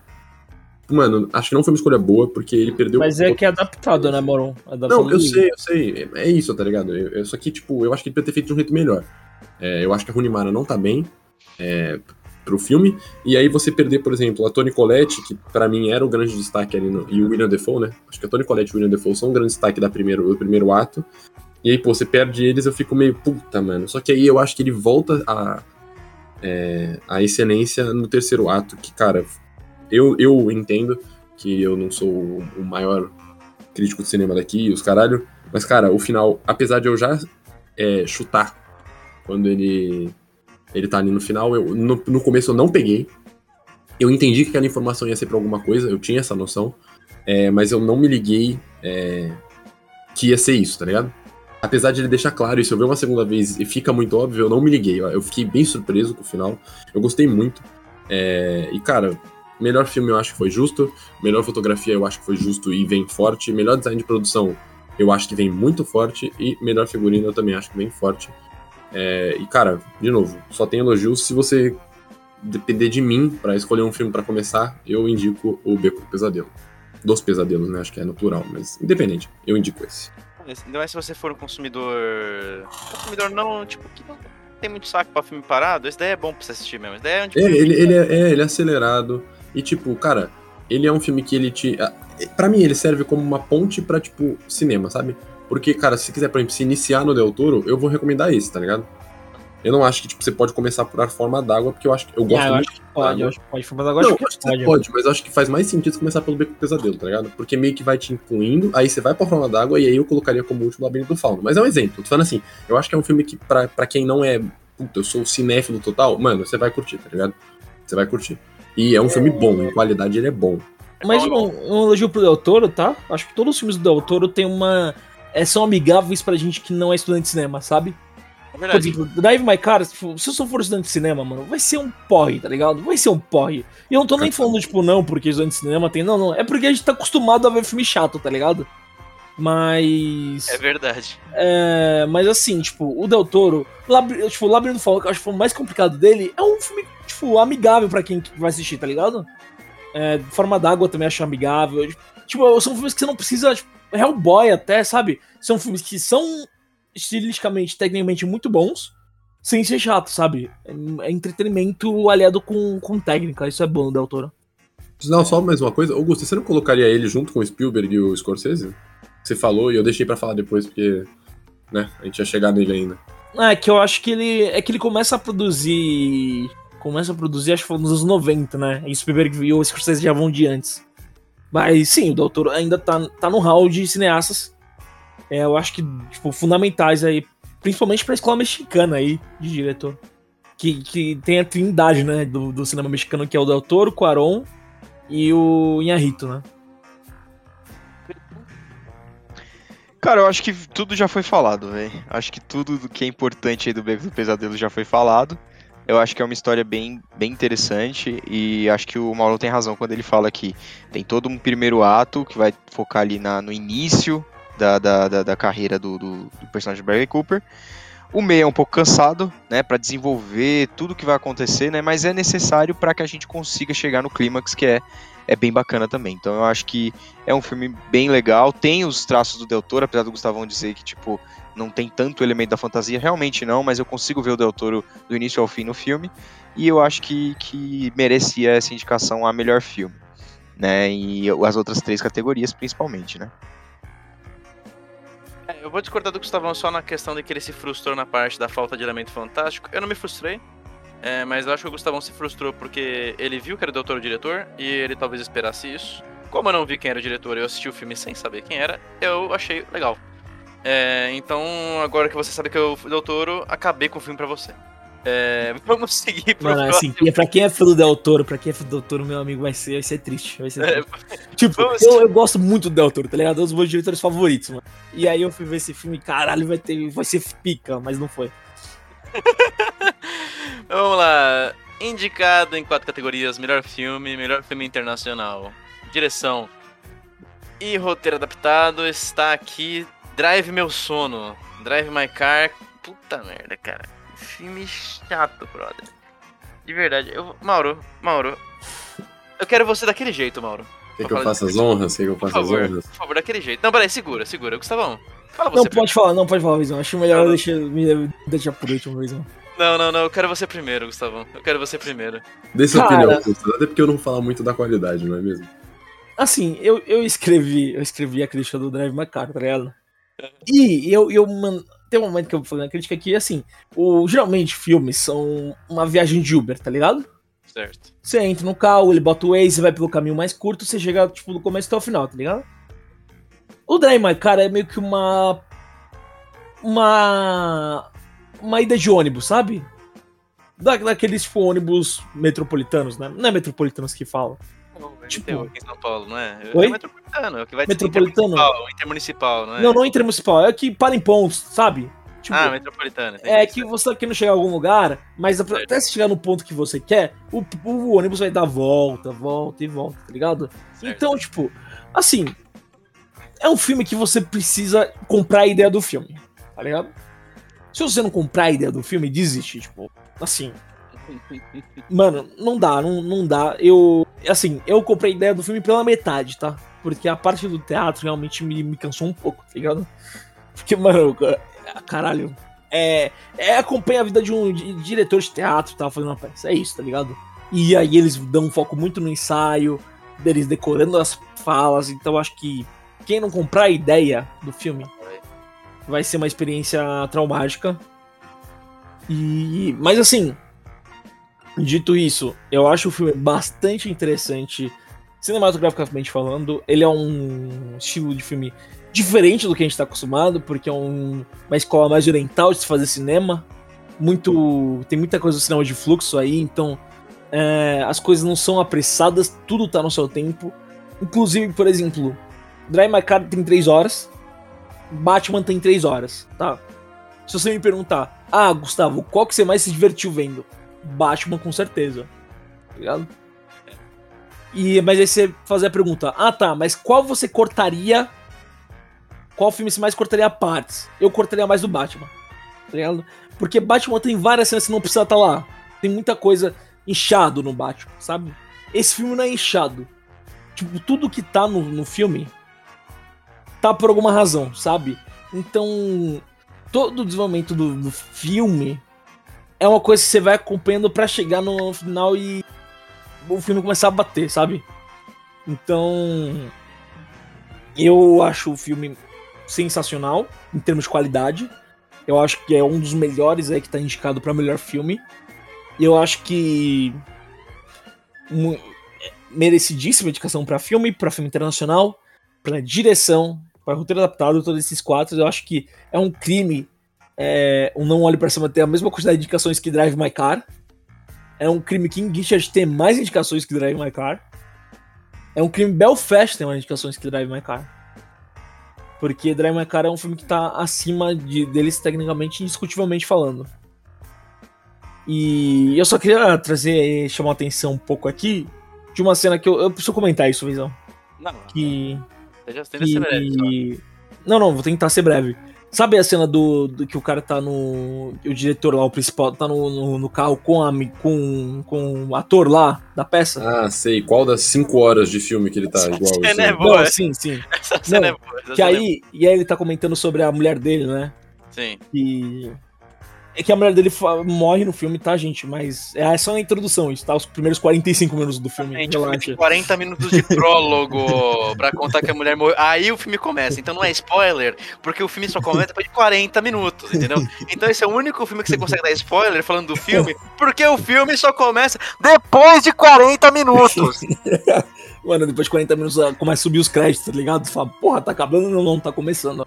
Mas enfim, é, ele tá conversando sobre a esposa dele e ele fala, não, porque a gente tinha uma vida sexual muito ativa, tá ligado? Muito ativa, desvairada, pá, pá. E toda vez que a gente transava, é, ela contava um pouco da história, tá ligado? E aí, que é um elemento à parte, a história que ela foi vendo. E aí o. E aí ele falou, contou aí uma, uma história que o. que ela contou pra ele, né?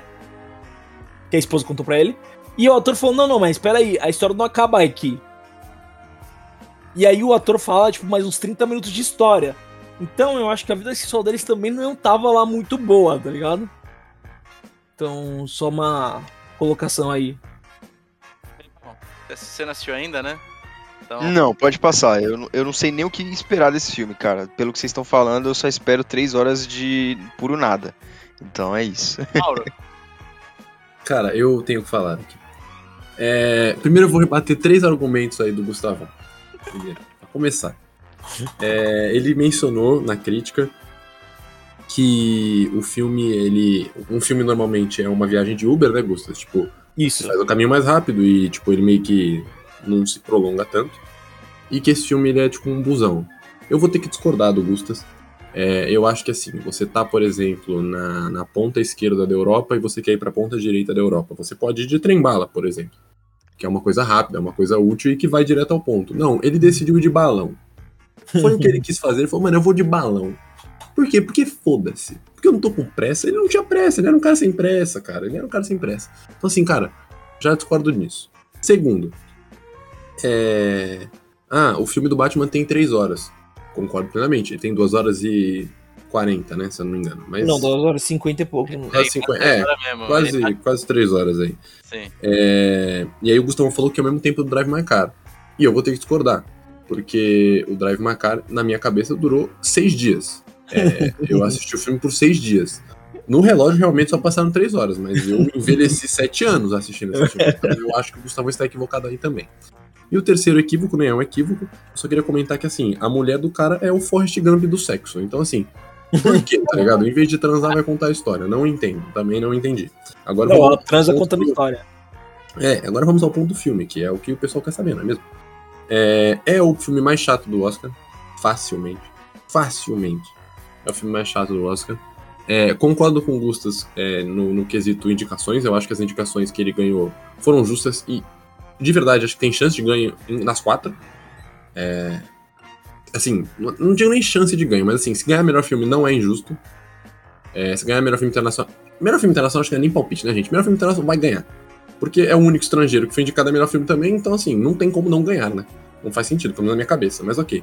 Tem chance de ganhar. Melhor direção tem chance de ganhar, melhor roteiro adaptado tem chance de ganhar. Acho que melhor roteiro adaptado é um dos melhores mesmo, assim. É...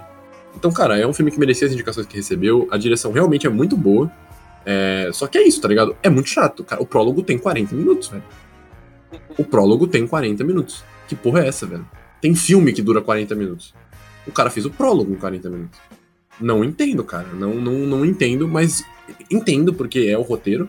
É, se eu não me engano, essa peça ela é famosa, né, o É um conto, é um conto. Então, mas, mas é famoso, se eu não me engano. no- O conto, o conto É. que foi inspirado do filme, é, É. é, famoso. É famoso, então eu entendo ele querer fazer do jeito que é. E, cara, eu entendo, é o jeito do cinema e do diretor e não sei o que, mas, cara, é, dos 10 indicados é o que eu menos indico a você assistir. É, se você não é fã de cinema, não assista, de verdade, tô sendo 100% sincero. É, não perca seu tempo assistindo esses 3 horas de filme, porque, tipo, você não vai ter a mesma sensação que o Gustavo teve, tá ligado? O Gustavo, quando acabou o filme, ele falou, nossa, nossa, o filme é bom. Cara, você não vai ter, mano. Você não vai ter. Eu tô garantindo pra você. Se você não faz curso, você- não vai ter, velho. Eu não tive, o filme não se pagou pra mim, diferente de Ataque dos Cães, que depois de uma hora e meia ele se pagou. Foi um filme que eu gostei muito depois do final. Drive My Car não se pagou, não foi um filme que eu gostei em, em entretenimento. É muito chato, gente, é muito chato. Ele é muito chato. É facilmente o filme mais chato que eu assisti do Oscar nos últimos 10 anos. Facilmente. Facilmente. Green Book me entreteu mais, obviamente, do que Drive My Car. E, cara, se você também tá esperando um filme a la Parasita, tipo. É, que quebre a banca e que surpreenda, não sei o que, eu acho que o, o Parasita ele foi mais surpreendente vencendo do que o Drive My Car. Como eu falei, o Drive My Car ele tem mais a cara do Oscar, né? O Parasita acho que tinha menos. Então foi mais surpreendente. É, agora, se você tá vendo, nossa, é o novo Parasita, não vá assistir o filme. Não se iluda. Não é o novo Parasita. O Parasita era legal de assistir. Esse filme não é legal de assistir. Mas, de novo, concordo com as indicações. Acho que talvez merecesse até mais. É, acho que a- o Oscar deu uma segurada de mão aí, talvez. Mas é isso. Não tem mais o que falar. Acho que podemos ir pro próximo. E é isso. Acho que o próximo provavelmente é o nosso último grande debate, né?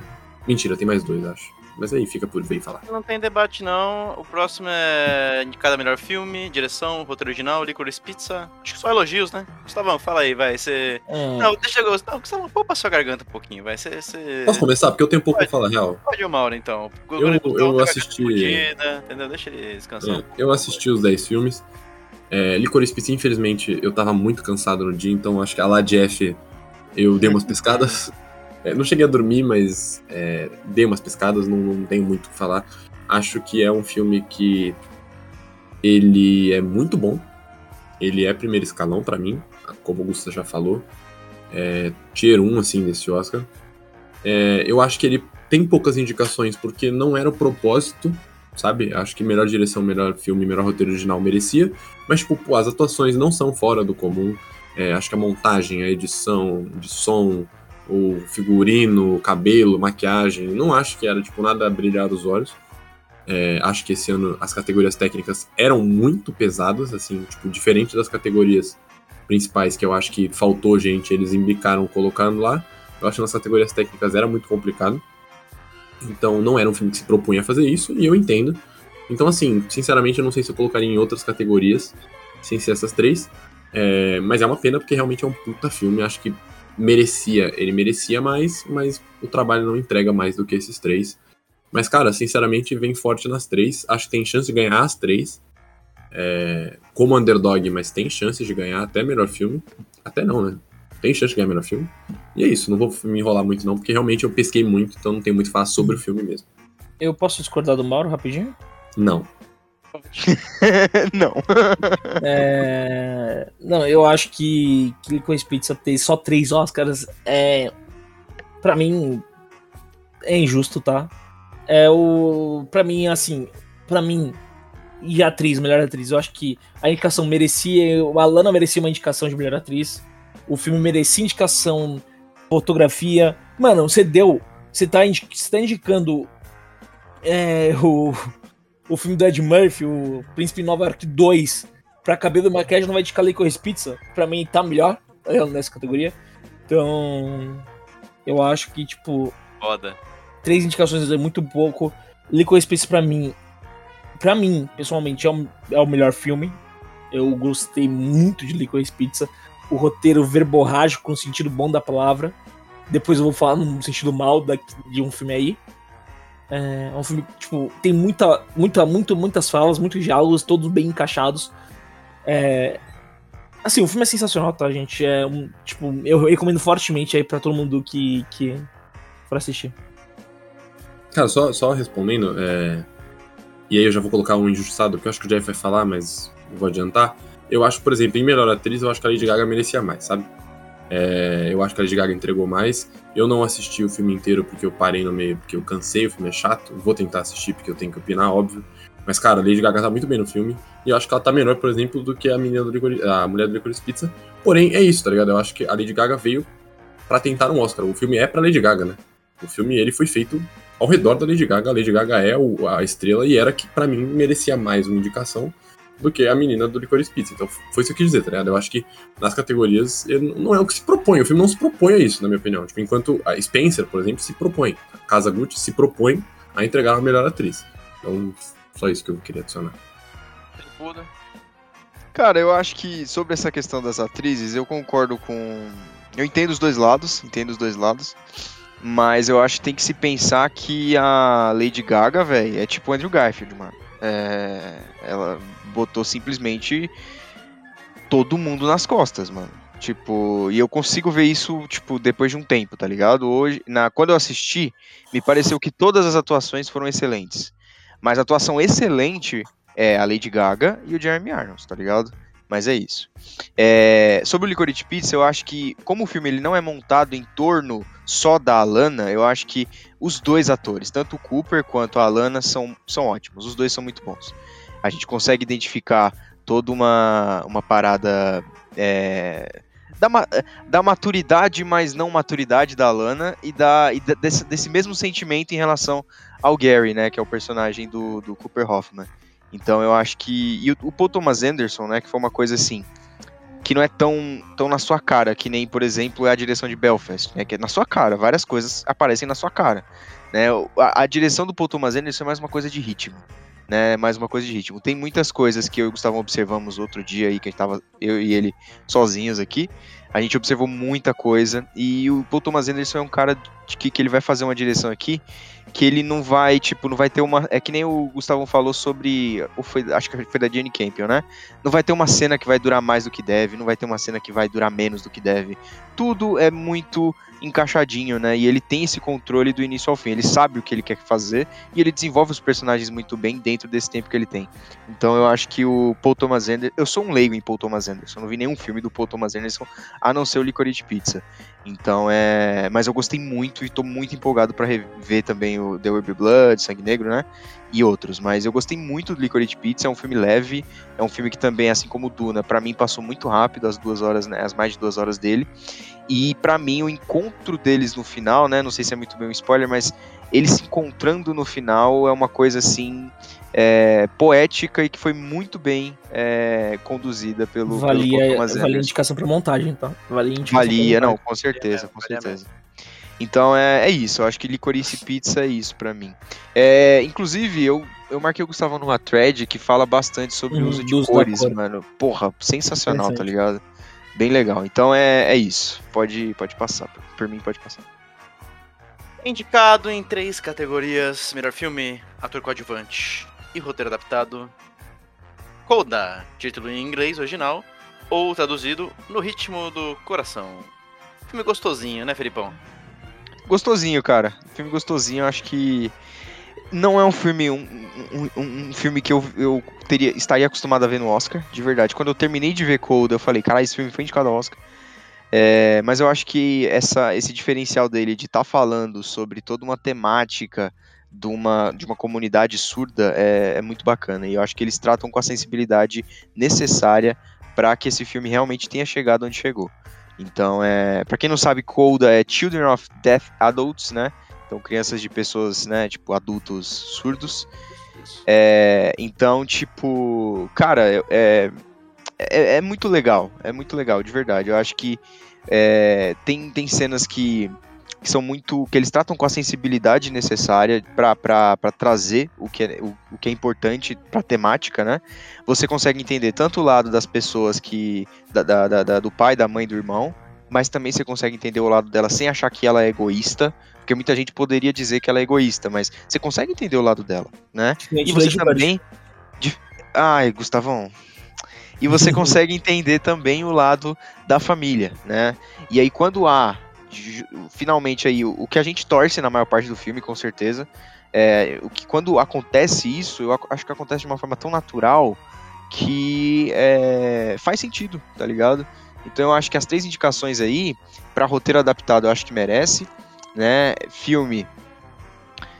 Filme estaria no escalão de baixo, tá ligado? Mas eu acho que como a gente tá falando que não olhe para cima tá em melhor filme, no Ritmo do Coração é muito melhor do que do que do que não olhe para cima. Então, tipo, eu acho que deveria estar aí também. E o ator coadjuvante, que é o Troy Kotsur, tem uma cena muito específica do Troy Kotsur que é na caminhonete, né? Que ele vai num show da, da, da filha dele. E nesse momento é que, assim, porque eu acho que, assim como aconteceu em Lugar Silencioso, quando você usa uma pessoa, quando você usa no seu, você tem um personagem ou mais de um personagem que você tem uma deficiência ali, né? É uma, uma pessoa surda. é interessante que em algum momento você. Talvez isso fique clichê daqui a alguns anos, mas nesse momento não é.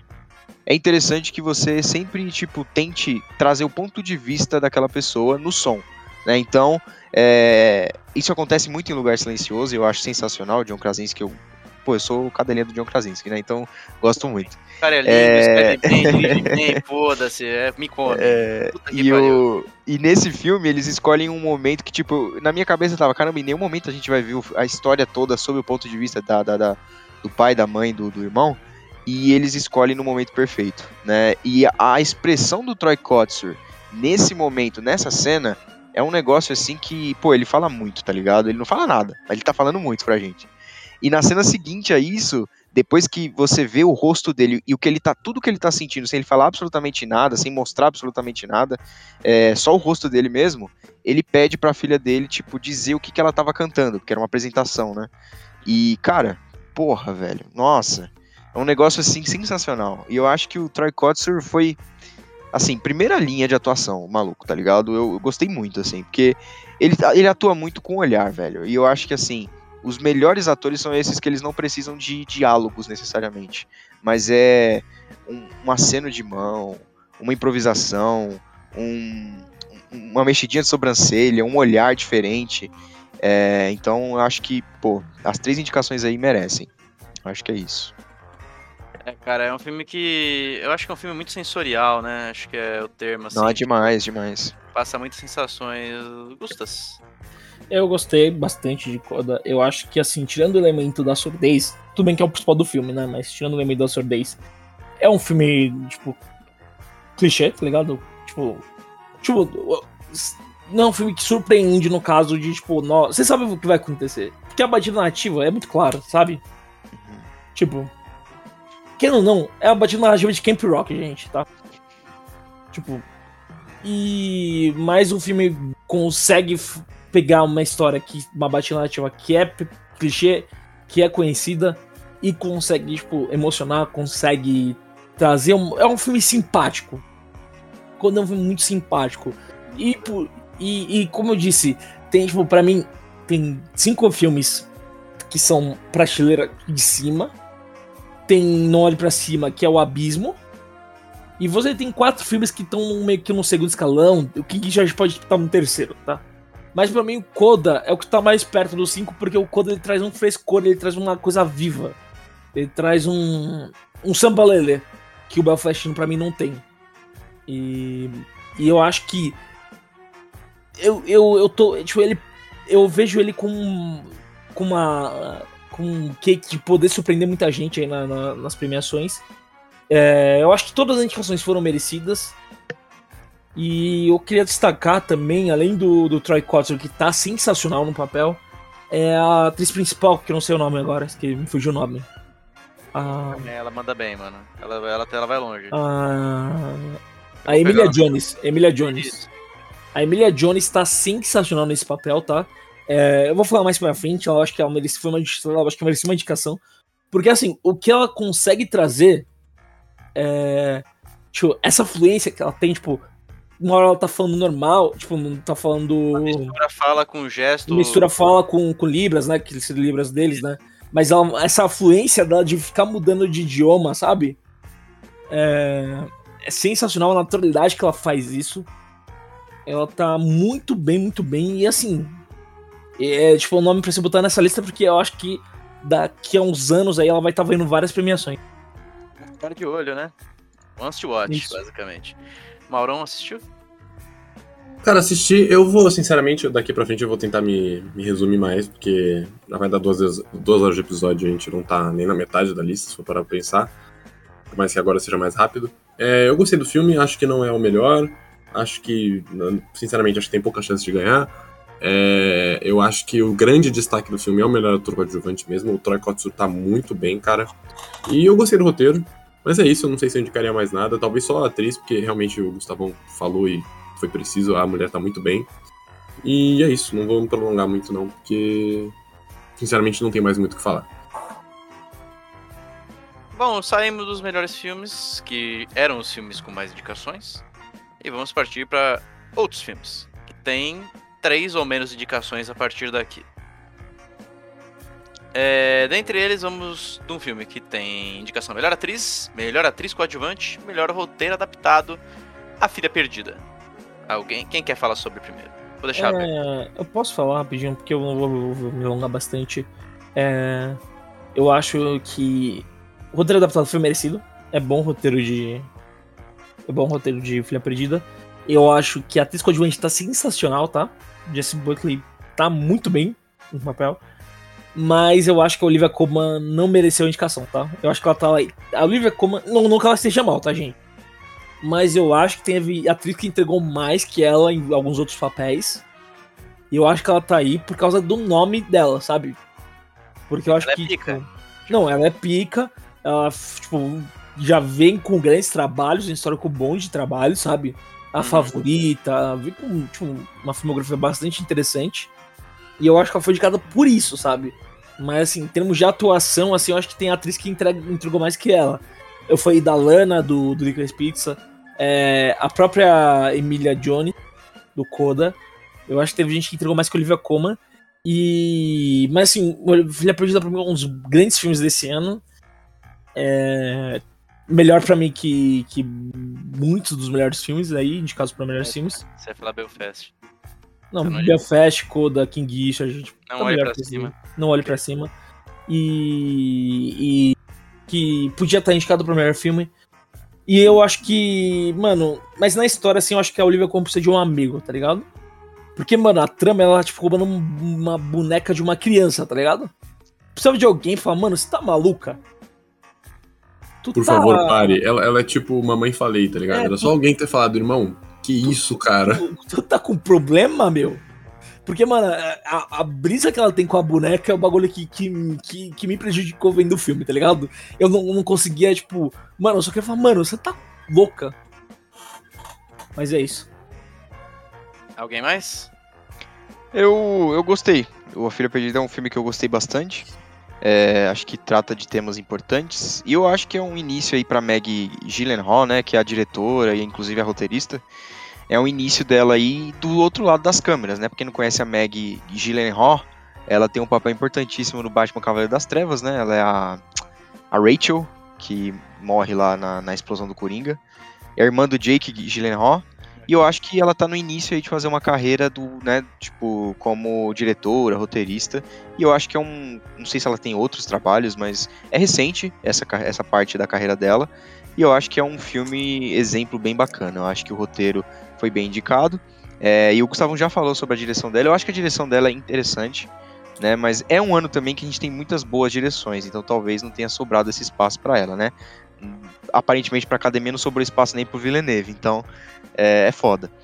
Mas eu acho que é um, é um bom filme. Eu acho que trata de, de temas importantes, principalmente como essa essa obrigação que muitas vezes a sociedade coloca numa mulher mãe, tá ligado? Tipo, a partir do momento que ela é mãe, ela tem que esquecer da individualidade dela. Só tem que ser de virar mãe, tá E ela ligado? tem que gostar de ser mãe. ela tem que Gostar obrigatoriamente gostar de ser mãe. Então, assim, é, são temas importantes que são, lida é, são tratados de uma maneira é, que tem um esquema de flashback bacana, inclusive a, a atriz coadjuvante aí, a Jessie Buckley, traz a maior parte desse conflito, né? A Olivia Colman já, já, é um, já ela bem mais velha, personagem bem mais velha, mas de modo geral eu gostei. Acho que é um bom filme, eu recomendo aí pra vocês. O Mauro tem algo a falar? Cara, sinceramente, só Não. vou dar RT em tudo que eles falaram. Não vou, não vou. Acho que só o que vale ser repetido é que foi uma das grandes surpresas que eu tive, porque eu não esperava muito desse filme e me surpreendeu positivamente. Só Ah, uma isso. coisa, uma coisa rapidinho, só um parênteses. Tanto o Jamie Dornan, fala, trazer aqui 50 tons de cinza. Tanto o Jamie Dornan quanto a A Dakota, Dakota Johnson. Johnson. Dakota Johnson. É Johnson, né? Dakota Johnson. É, tanto a- os dois, os dois, eles se provaram ser bons atores. Depois de anos aí de 50 tons de cinza, tanto a atuação dela nesse filme quanto o Jamie Dornan em Belfast são boas atuações. Então eu acho que é, eu acho que eu finalmente tirei de mim tudo aquilo que tava no episódio 50 do Falha no Roteiro. É isso. Mas a gente Tudo falou. bem, o no 100 tá episódio chegando, que- Jeff. Pior A que gente tá. fala- pior que tá. Esse a vai ser o episódio 80. É verdade, né? É, A gente tava. A gente falou no episódio de Coitado de Cinza que a atuação não era problema aqui. Tipo, a gente não tá falando que eles foram brilhantes, mas a gente, a gente falou que, tipo, pô, eles estão tentando, entendeu? O problema do filme são outros. Vamos seguir aqui. 50 Tons de Cinza tem um episódio inteiro pra você assistir no Spotify. É os 50 Tons de Falha, que tem provavelmente a melhor capa da história desse podcast. Bota, Mr. Grey. Bota, Mr. Grey. É, vamos lá, indicado a melhor ator, Javier Bardem, melhor atriz, Nicole Kidman, e melhor ator de coadjuvante, J.K. Simmons, apresentando os Ricardos. Não sei sobre o que se trata esse filme. Cara, eu nem assisti, É, então, sinceramente, bom, esse Eu também sei, não eu, eu- eu sei do que se trata, mas eu não vou comentar porque eu não vi o filme. Ó, o, fi- o filme se trata da, da série I Love Lucy. É um, a parte que acusaram. A... Mano, caralho, como eu vou explicar esse filme? É, Não, Mano, só a é sinopse, isso. o filme é sobre a história da Lucille Ball, né? é, é a história da Pra Lucy quem não Ball. conhece, é uma comediante é famosíssima Lucille americana. É isso. É, bom, eu, eu converso com o Vei, né? E converso com todo mundo aqui sobre, sobre padrão de crítica, sabe? E eu acho que o, o V é o que é o mais- cara mais rigoroso em termos de crítica, não seja que ele, tipo, separa em bloquinhos e ele vai dando pro, pro bloquinho separadamente, né? Sim. E, o- e o Vei, ele tem um bloco da- de dar nota pra atuação, né? É. E, eu, e eu geralmente não. Eu geralmente ignoro a atuação, né? Porque. Mas nesse, nesse filme eu tive que, que desobrigar isso, porque senão eu dava uma nota muito baixa pra, pra Bean de Ricardos. Porque, pelo amor de Deus. É, é- é, imagina assim, você tem Messi, você tem Neymar, e você tem Mbappé no mesmo time, e o técnico é o Pochettino, tá ligado? Fala mal do Pochettino, ele tá sendo muito injustiçado. O Ketino é o Dorival Júnior Não da, é, da mano, ele é Europa. Eu bom, já falei cara. isso já. O problema do PSG é outra coisa, mas Não, segue. não, pô. Coitado do Pochettino, mano. Não, não, Fala do Leonardo, que é diretor. Fala que o diretor é o Leonardo. É melhor. ok, ok, tá. Mas. Pô, é, do Pochettino, mano. Não, mas é só, só brincadeiras à parte, brincadeiras à parte. É. O, o filme, ele só se salva, tá? Só se salva.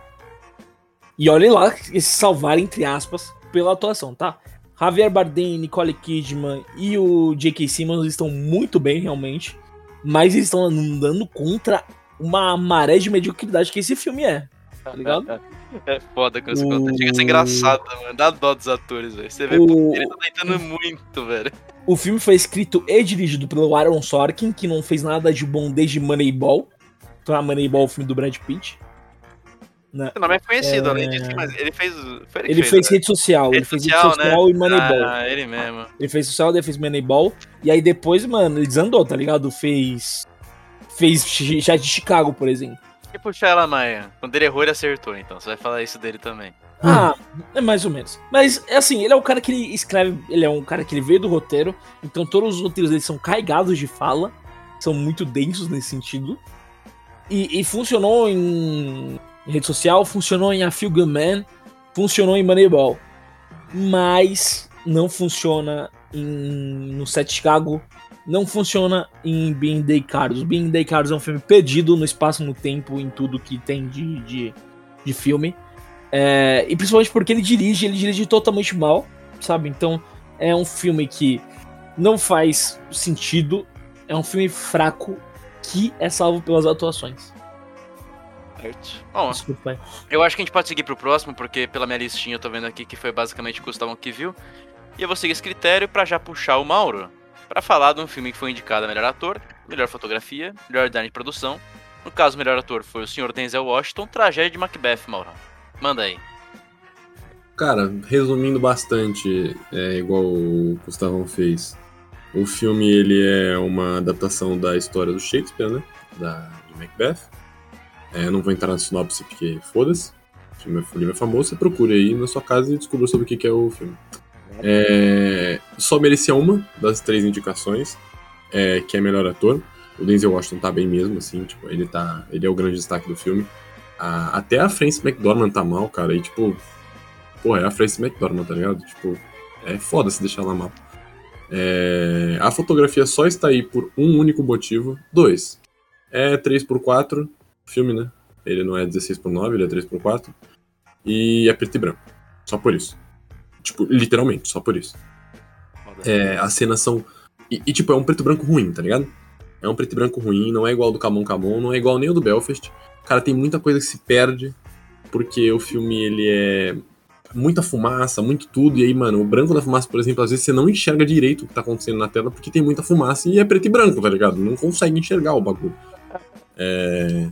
Tirando algumas cenas de fotografia que eu achei que foram bem bonitas, tipo, principalmente dentro do castelo.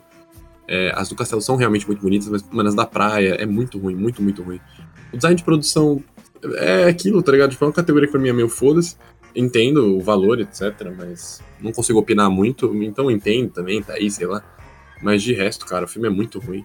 É, mesmo assim, é muito chato. Ele ia ser, pra mim, o filme chato do ano. Só que deve estar tá, deve tá agradecendo aí que, que tinha Drive My Car na lista. Porque Drive My Car é mais chato. Mas assim, o segundo filme mais chato facilmente é Macbeth. Não recomendo, acho que quem não assistiu daqui dos quatro não precisa assistir, de verdade. É, Acho que não tem chance de vitória em nenhuma dessas.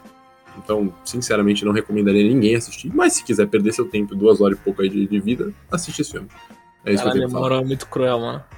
Cara, é que, sincero, Ah. e de novo, eu não tô nem falando só de entretenimento. O meu sempre, eu, eu acho que entretenimento é importante pra um filme, eu acho. Mas, Sim, cara, é. nesse quesito, nem isso, velho. Porque a qualidade técnica do filme é fraca, cara. É fraca. Mauro é De implacável. novo, incomoda o preto e branco, cara. Incomoda. E olha que, mano, eu sou um cara. Vocês sabem. Fotografia me pega, mano. Eu sou fã do Wes Anderson, tá ligado? Eu gosto. O filme não. O que ele se propõe a fazer não funciona, cara. A fotografia incomoda de verdade. De você, às vezes, realmente não entender o que tá acontecendo, porque o preto e branco é confuso. É confuso. Então, assim, desculpa, não acho que tem chance de nada. Bom, continuando na lógica, apenas Gustavão assistiu o próximo, vou perguntar direto pra ele. Indicado a melhor animação, melhor documentário, melhor filme internacional, qual que é, Gustavão? Ah, Flea é, é um documentário que foi animado, né? Então, tipo, ele fez uma entrevista, o tipo, diretor fez uma entrevista com um cara refugiado do Afeganistão, pergunta, tipo, perguntando da vida dele, ele contando a história. E isso foi animado e foi reencenado as memórias. E assim, é um filme boni- bonito, é um filme artístico e é um filme necessário, assim, pra quem quer entender essa questão de refugiado. Porque a gente vê muita questão tipo, refugiado no, nos jornais, em números, mas esse, quando você pegar a história de uma pessoa, um indivíduo, sabe? Muda um pouco como você vê as coisas, né? E eu acho que é um filme que, mesmo se não for indicado, tivesse indicado, não fosse indicado ao Oscar, era necessário de ver. E eu acho que esse é um dos grandes méritos do Oscar, é ter dado visibilidade pra esse filme, tá ligado? Porque eu não ia conseguir assistir Flea sem, se não fosse o Oscar, sabe? Porque eu não ia saber. Porque, mano, é um filme da Dinamarca. É um documentário animado da Dinamarca, mano. Com Ué, todo respeito, tá ligado? Eu, eu ligado? concordo com o Gusto, tá ligado? Eu É, nunca ia saber desse filme. Se não mesmo. fosse do Oscar, eu não ia saber desse filme. Então, isso foi muito legal de, de, de ter. E, mano, eu recomendo bastante, não posso não falar muito, porque é um filme que é pra você, tipo, assistir, tá ligado? E é isso, tem uma hora e meia só. Mano, é um filme mais. Acho que o mais curto do, desses longas do Oscar. E eu acho que a animação, tipo, o estilo da animação tá me prendendo mais do que as animações da Pixar, que é tudo igual, né? Mas é isso. É. É, eu acho que. Eu vou falar mais pra frente de animação. Quando... ah, Na verdade, vamos continuar falando de animação. Porque a gente fala agora de Encanto. é, que tá indicado a melhor animação, melhor canção original, melhor trilha sonora. Gustavo, se quiser emendar já no problema de mesma, mesmo traço, mesma, mesmo desenho, aproveita, mano. Mano, você pega Encanto e Luca, são iguais, tá? Você pega um frame de Encanto, frame de Luca, e a pessoa não viu nem Luca nem Encanto, pra, pra pessoa é o mesmo filme. Tipo, é o mesmo traço, mano, é o mesmo estilo. Raya também tem, tem quase o mesmo estilo, tá ligado? Mas é um, tem um, um pouco. Mas é um pouco diferente. Crítica de Caras Malvados que É. era pra sair. Era pra sair hoje, mas acabamos que tivemos problemas. Eu comento um pouco dessa questão do traço, que Caras Malvados não tá indicada porra nenhuma, mas eu queria elogiar aqui a decisão artística. Mas eu acho que vai pro ano que vem. Acho que é pro ano Acho que que vem. não, acho que não vai não. Eu não. Acho que é. É, é, não sei, acho que não. É um filme legal. Não, tô falando É. que, tipo, se eles forem, vai ser pro ano que vem, não vai ser. Ah, sim, se for, vai ser pro ano que vem. Mas eu achei a escolha artística de Caras Malvados tá indo numa linha que tá dando muito certo, né? Que é a linha que tem. que aconteceu em Arcane, que aconteceu em Mitchell, que é meio que um 2,5D. Que é um 3D misturado com 2D, né? Uhum. E Caras Malvados, pô, cara, a expressividade de, um, de uma animação 2,5D, eu vou chamar assim, posso estar errado, mas vou chamar assim. Tá me enchendo Eu muito mais chamo os de olhos. 3D estilizado, eu chamo de 3D estilizado. Pode ser, mas tá me enchendo muito mais os olhos. Eu, eu, eu, eu, eu sou um eterno crítico do hiperrealismo. Eu, eu, assim, como arquiteto, como tipo, pseudo-designer, etc., eu sou um eterno crítico ao hiperrealismo. É, o hiperrealismo é legal, é, é bonitinho e tal, mas eu acho que se você quer passar expressividade, você tem que sair um pouco da hiperrealidade. É, eu acho que a Pixar e a Disney estão estão passando da hora de largar a mão um pouco aí dessa linguagem hiperrealista, que eu sinto que tá começando a chegar no Uncanny Valley já. Pra quem não sabe, é o Vale da Estranheza. Que é tipo, fica tão real que fica esquisito. Tá come... Tipo, é bonitinho e tal, mas tá come... algumas cenas de raia que eu vi no trailer eu achei estranhas, assim, de tão perfeito que eles tentaram fazer. É, fica aqui essa minha Uhum. crítica. E, assim, não- discordando com a indicação Encanto, eu acho que Luca não merecia, acho que, tipo, dos cinco, das cinco animações, Luca é a pior. É, mas, assim, é, tipo, sabe, fica, assim, vai ter filme da Pixar, eu já sei o que vou esperar, sabe? Não é que nem, por exemplo, na época do, da, da Era de Ouro, da Disney 2D, sabe? Que você tinha Nova Onda do Imperador, você tinha Rei Leão, você tinha... Pô, mano, você tinha... Tipo, cada filme era um filme tipo, um diferente, sabe? E aí começou o 3D e, pô, Shrek, muito bom e diferente. Você tem é, Nemo, que é diferente. Você tem Família do Futuro, que também é diferente, sabe? O Oli, a- O Oli. E agora, e, mano, e agora parece, tipo, parece que tá. Assim, depois de Coco, parece que tudo é igual, sabe? É, parece mesmo. E isso que eu, que eu, que eu tô estranhando, sabe? Então, e assim, a, a Disney, a Pixar, né, tem três filmes indicados pra melhor animação. Que é Encanto, que é Raya e que é Luca. Se um desses três ganhar, é totalmente injusto, tá? Porque, mano, Mitchell e Flea tá em outro nível. Alguém pra fechar, É, encerrar se, eu posso- se eu puder falar, é, eu vou até resumir na real pra mim as animações, tá? Igual o Gustas fez, eu não vou falar uma por uma porque eu acho que não tem porquê. É, o Flea eu não vi, mas eu acho que, pelo que o Gustavo falou, eu concordo. Queria primeiro dar ênfase no fato de que, tipo, não precisava ter algumas dessas porque tinha a Belly pra ser indicado, tá? Bela, sensacional. Pra mim, uma das maiores injustiças do Oscar. É, então, assim, não entendi. Aí, só mais uns pontos que eu queria falar. Concordo em relação à animação. Eu acho que a Pixar tem que começar a pensar um pouco fora da caixa, porque senão vai ficar meio complicado. Eu tô falando de animação mesmo, tá? Desenho. É, tá repetitivo, tá chato de assistir. É sempre a mesma coisa. E aí, o outro grande ponto que me incomoda Disney barra Pixar é. São histórias repetidas, cara. São histórias que não têm ousadia nenhuma. O Coco, pra mim, já era uma coisa meio. Puta, qual é, qual é- Porque sempre assim, né? Pixar, Disney é tipo, tem que ter uma mensagem. Coco era qual? Respeite seus familiares. Não esqueça dos seus ancestrais. Tipo, uns bagulho assim, tá ligado? Firmeza. Sim. Qual a mensagem que Encanto passa, cara? Todo mundo é especial. Todo mundo é especial. Ah, porra, mano. Puta mensagem merda. E, cara, e aí pra mim, é, o último comentário que eu tenho que fazer. O Raya, eu sinceramente nem vou falar muito, eu acho que o filme é mediano. Não é nem bom nem ruim, não me incomodou, eu gostei. Nem chegamos em É. ainda. É, mas assim, só resumindo todos. Agora, o Luca, pra mim, é a grande decepção mesmo. É, E aí eu vou citar porque eu acho que é importante. Eu acho que o Luca tinha potencial pra ser o melhor se tratasse é, de assuntos LGBT que ia mais, sabe? Sabe quem tinha que dirigir, Luca? Tinha que ser Del Toro, foda-se. É a cara dele essa porra aí. Não, pior é que é. Mas, É a cara dele esse bagulho Mas em relação ao roteiro, cara, tipo, era um filme que tinha muito potencial, velho. E, e juro, mano, eu não tô nem falando. Tudo bem, eu sei que ah, homens podem se amar como amigos, eu entendo isso. Mas, cara, você tinha um espaço pra fazer um bagulho que, porra, ia ser diferente, tá ligado? Você tinha como. Eu fez, Você não né? precisava ter feito. E aí, mano. Exato, Mitchell fez. Eu acho que tinha como ter tentado usar um pouco mais. E, mano, não dá pra passar mais pano pro fato de que agora vazou conversas da Disney, tipo, realmente bloqueando ideias que envolvam coisas LGBT. É, o filme novo que é Red tem assunto, é, tem especulações de um personagem ser trans, mas a Disney não tem, sabe, o peito de falar, mano, ela é Culhão. trans. tá? Exato, cara. Exato. E no Luca eu acho que isso fica evidente. Se a Disney tivesse tido culhão, tinha potencial pra ser, sinceramente, um Wars dos mesmo. melhores filmes. Star Wars E- mesmo.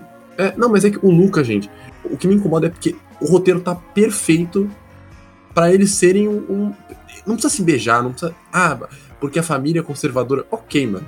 Eu sei que é marketing, você precisa vender. Mas, cara, eles podiam pelo menos se amar, tá ligado? Tipo, puta, eu não, não sei como falar, mas, eu te amo, tá ligado? Tipo, podia, velho. A última cena encaixava. Ao longo do filme inteiro, você tem que. A menina nem era importante, tá ligado? Você não precisava ter focado na menina no filme. Ela não é importante, ela tá lá exatamente pro Luca não ser gay. É isso, mano. A história do Luke e do Alberto é muito mais interessante do que a do Luca com a menina. E a Disney não teve culhões, como o Gustavo falou. E, cara, grande decepção. Belly tinha que estar. Foi uma puta injustiça. E, mano, concordo com o que você falou. Se Encanto, uh, Luca ou Raya ganhar, principalmente Encanto, é uma puta injustiça. Fato. Mitchells merece mais. Flea eu não vi, mas pelo que eu vi também merece mais. Bom, vamos, vamos seguindo, porra, dicção. Alô, dicção. É, vamos seguindo aqui, indicado em três categorias: melhor som, melhor canção original, melhor Billie Eilish e melhor efeitos visuais. Qual, Felipão? 007 Sem Tempo Pra Morrer. Pode Irmão. falar. Filme que eu esperei muito tempo Irmão. pra poder assistir. Irmão, exatamente, né? É, filme que eu esperei muito tempo pra poder assistir, mas eu acho que é, foi uma resolução perfeita aí pra, pra era Daniel Craig de James Bond. Não vou me alongar muito, porque vocês já me viram falar desse filme em episódio, já me viram falar desse filme em crítica.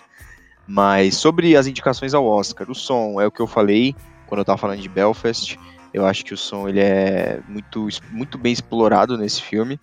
Tem no início uma explosão que é tipo muito grande e o som é utilizado de uma forma que a gente se coloca no ponto de vista do James de desorientação, né? E até traz um incômodo, né? Acho que é maior para quem vê no cinema, claro, né? Mas esse incômodo consegue ser passado se você vê na sua casa também. É, então eu acho que o som é, é uma categoria que se destacou.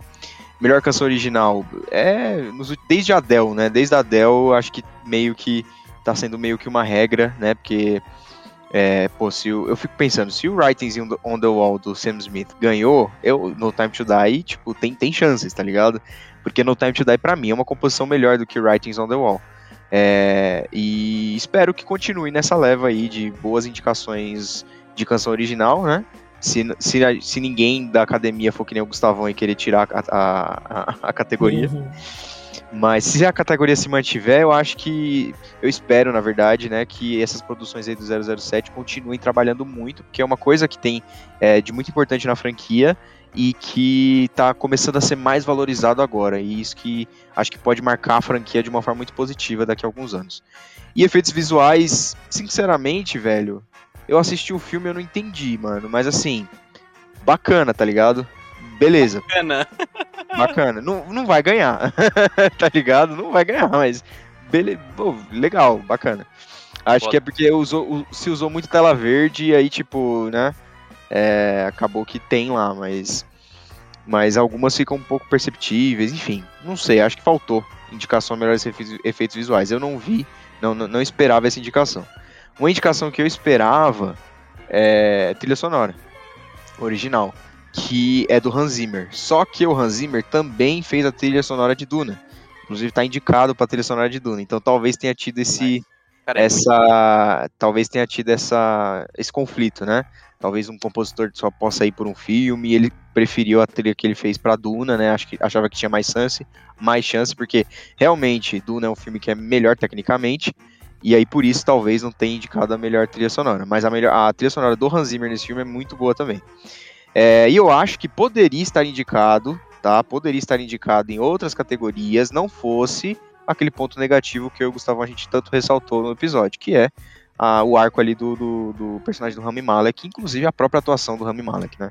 Então, infelizmente, eu acho que é o ponto fraco do roteiro que acabou fazendo com que o filme não fosse é, colocado em categorias de roteiro, ou talvez até melhor filme, porque eu acho que é, a coragem que esse filme trouxe pra franquia do 007 é uma coisa diferente de, de qualquer outro dos, dos 24 filmes anteriores. Então, é, tinha-se uma ideia muito forte, um argumento, acho que o argumento do filme é muito bom.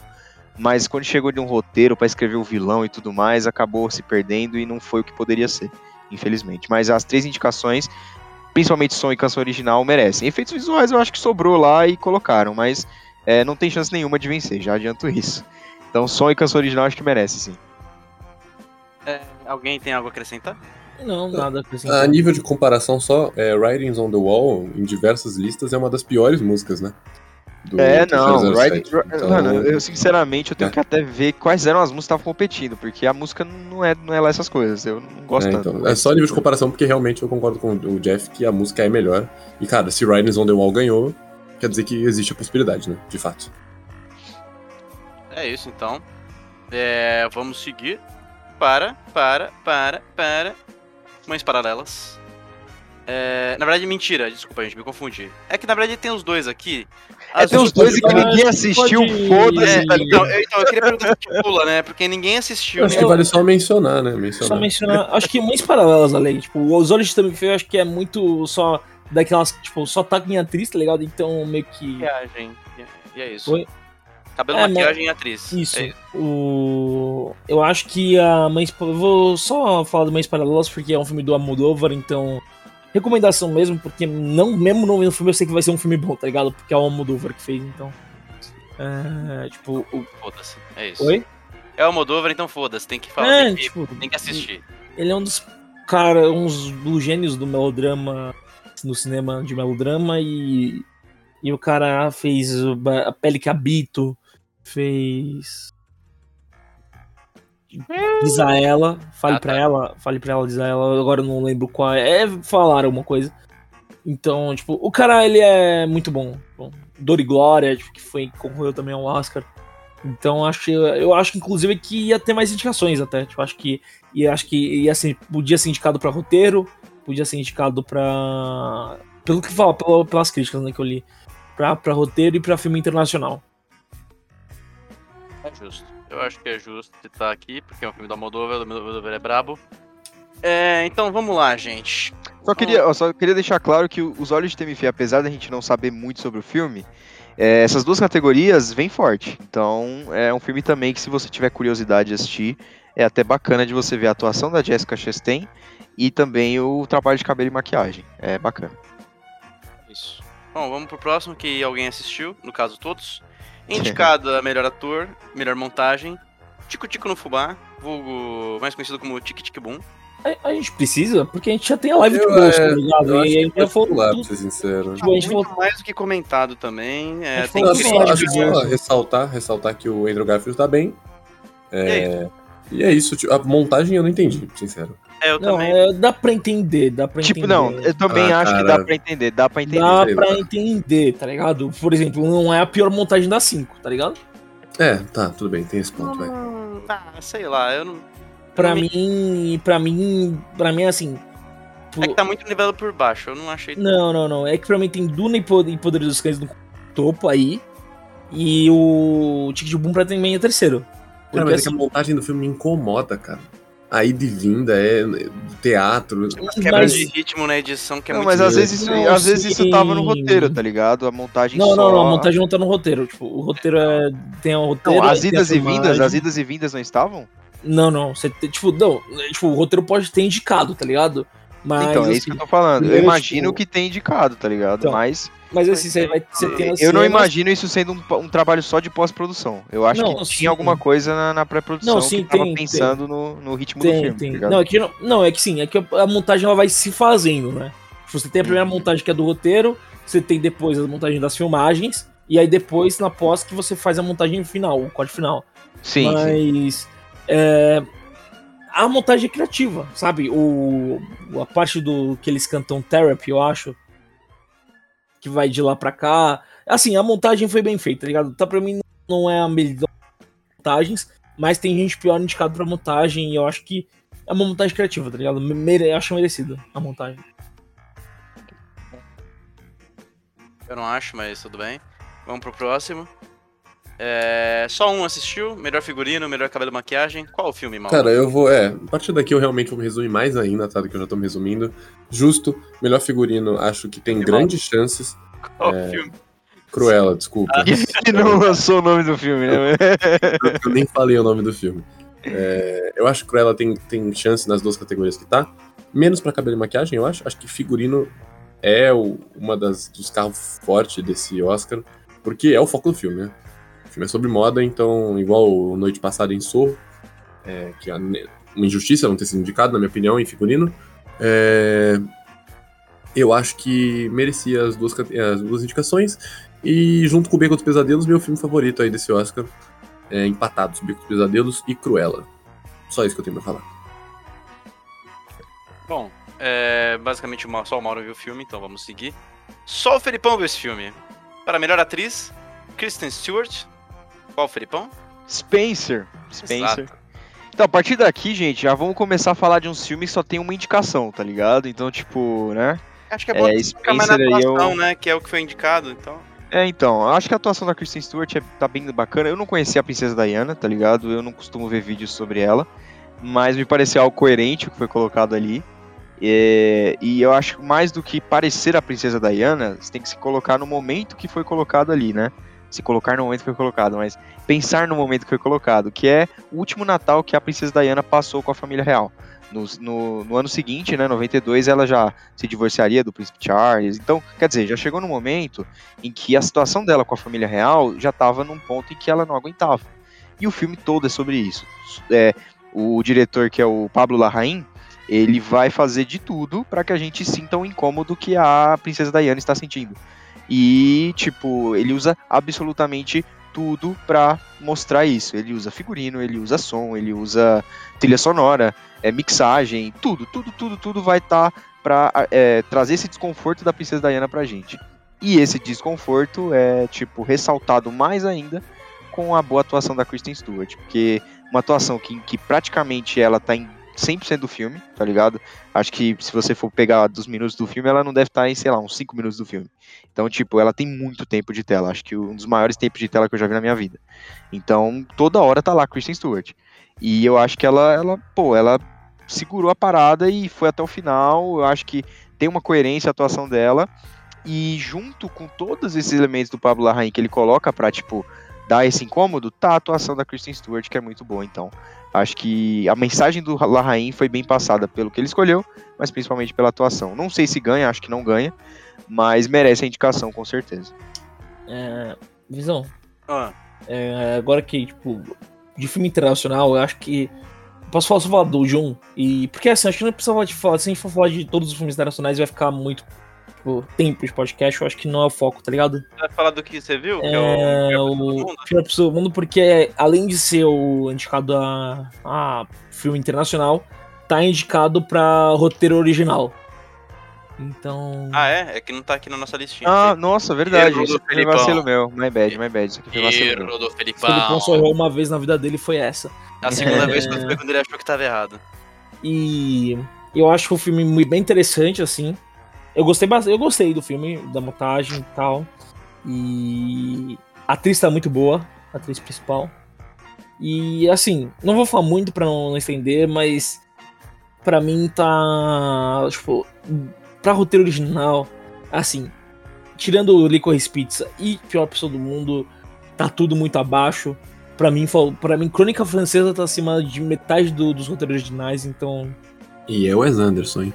E isso não é um elogio pro, e é o Wes isso, não, Anderson. e isso não é um elogio pro Wes Anderson, tá ligado? E. E não, e não gosta de roteiro, né? Basicamente. e- Ah, e pra que fala, tá ligado? Só vê o filme e vai embora, pô. Pra que mas fala? é isso. É isso, é... e é isso. Tá certo. Bom, os outros filmes indicados a melhor filme internacional que estão aqui é A Mão de Deus, que, se eu não me engano, é a chegada do Maradona ao Napoli, que influencia na vida de um jovem. A Felicidade das Pequenas Coisas, eu não tenho a menor ideia, alguém sabe? É um mestre com carinho, só que. É um mestre com carinho, só que versão do botão. Versão. Versão do Falando, botão. são categorias menores em geral que tá indicado aqui. É, tira- vamos falar da, da única que é. Não, vamos seguir a ordem aqui pra não me perder. Melhor figurino para Cirano. Quem assistiu? Cirano não vai ganhar. Só. Não vai. o filme é ruim, o filme é chato, é um musical, é bobo, é bem bobo mesmo. Você acha que Noite Passada em E- Soul tinha um figurino melhor? Tinha. Mas, gente, Noite Passada e Sorro, Mano, de pra verdade, mim, o, um dos o grandes próprio nobados do Spencer, Oscar. tá? mano, o próprio Spencer tinha figurino melhor, eu imagino, né? Não vi Sairano, mas Spencer tem um figurino bem bacana. Não, o Cirano é, é musical de época, tipo, é por isso que tá, sinceramente. É, cara, tem o Peter Dinklage, nem ele salva esse filme. O filme é ruim, ruim mesmo, assim. Caralho, o Mauro tá E- cagando na cabeça de cena. Não, desculpa, mano. O filme é ruim. Ele tá É que- cagando. É que, eu fico meio indignado porque tem filmes que mereciam mais, talvez, como Sorro, mano. Pra mim, Noite Passada em Sorro foi um dos grandes nobados desse Oscar, só por ser filme de terror.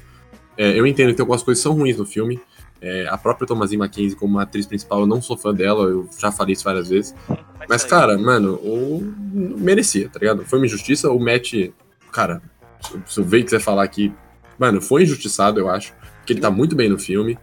É, então é isso, eu, não- acho não que foi sei o eu, tiraria os, eu não sei se eu tiraria os outros de coadjuvante, mas ele tá muito bem. É, mesmo. assim, se tivesse seis vagas, ele tava lá, tá ligado? É, acho que ele tava assim, ele Eu tá muito é bem no isso. filme mesmo. Ele tá sempre bem, né? O Matt Smith, pô, eu acho que não tem um trabalho dele ruim. O cara é, É. muito bom. Exato. Então é isso, tipo, não merecia. Só isso. não Gente, merecia. gente, gente, Cirano não é péssimo, tá no. no- Não, não, tô falando Não que é, ele não é bom, não é bom, não é bom, bom e, mas tipo, tipo, não é péssimo, tá ligado? Mas você acha que o figurino dele é bom? Não tem nada demais, velho. não, não, tem Real, não, não tem nada não, demais. cara. não, tem, tem reconstrução histórica, os caras já indicam pra figurino, tá ligado? Ah, mas é foda, mano. Não, não merecia, sincero, assim. O próprio Príncipe de Nova York tem um, um figurino não, melhor. aí é meme. Eu aí é acho, meme, eu é é acho. Mas não, mas agora próximo. sério, agora sério, o Spencer e o. E o.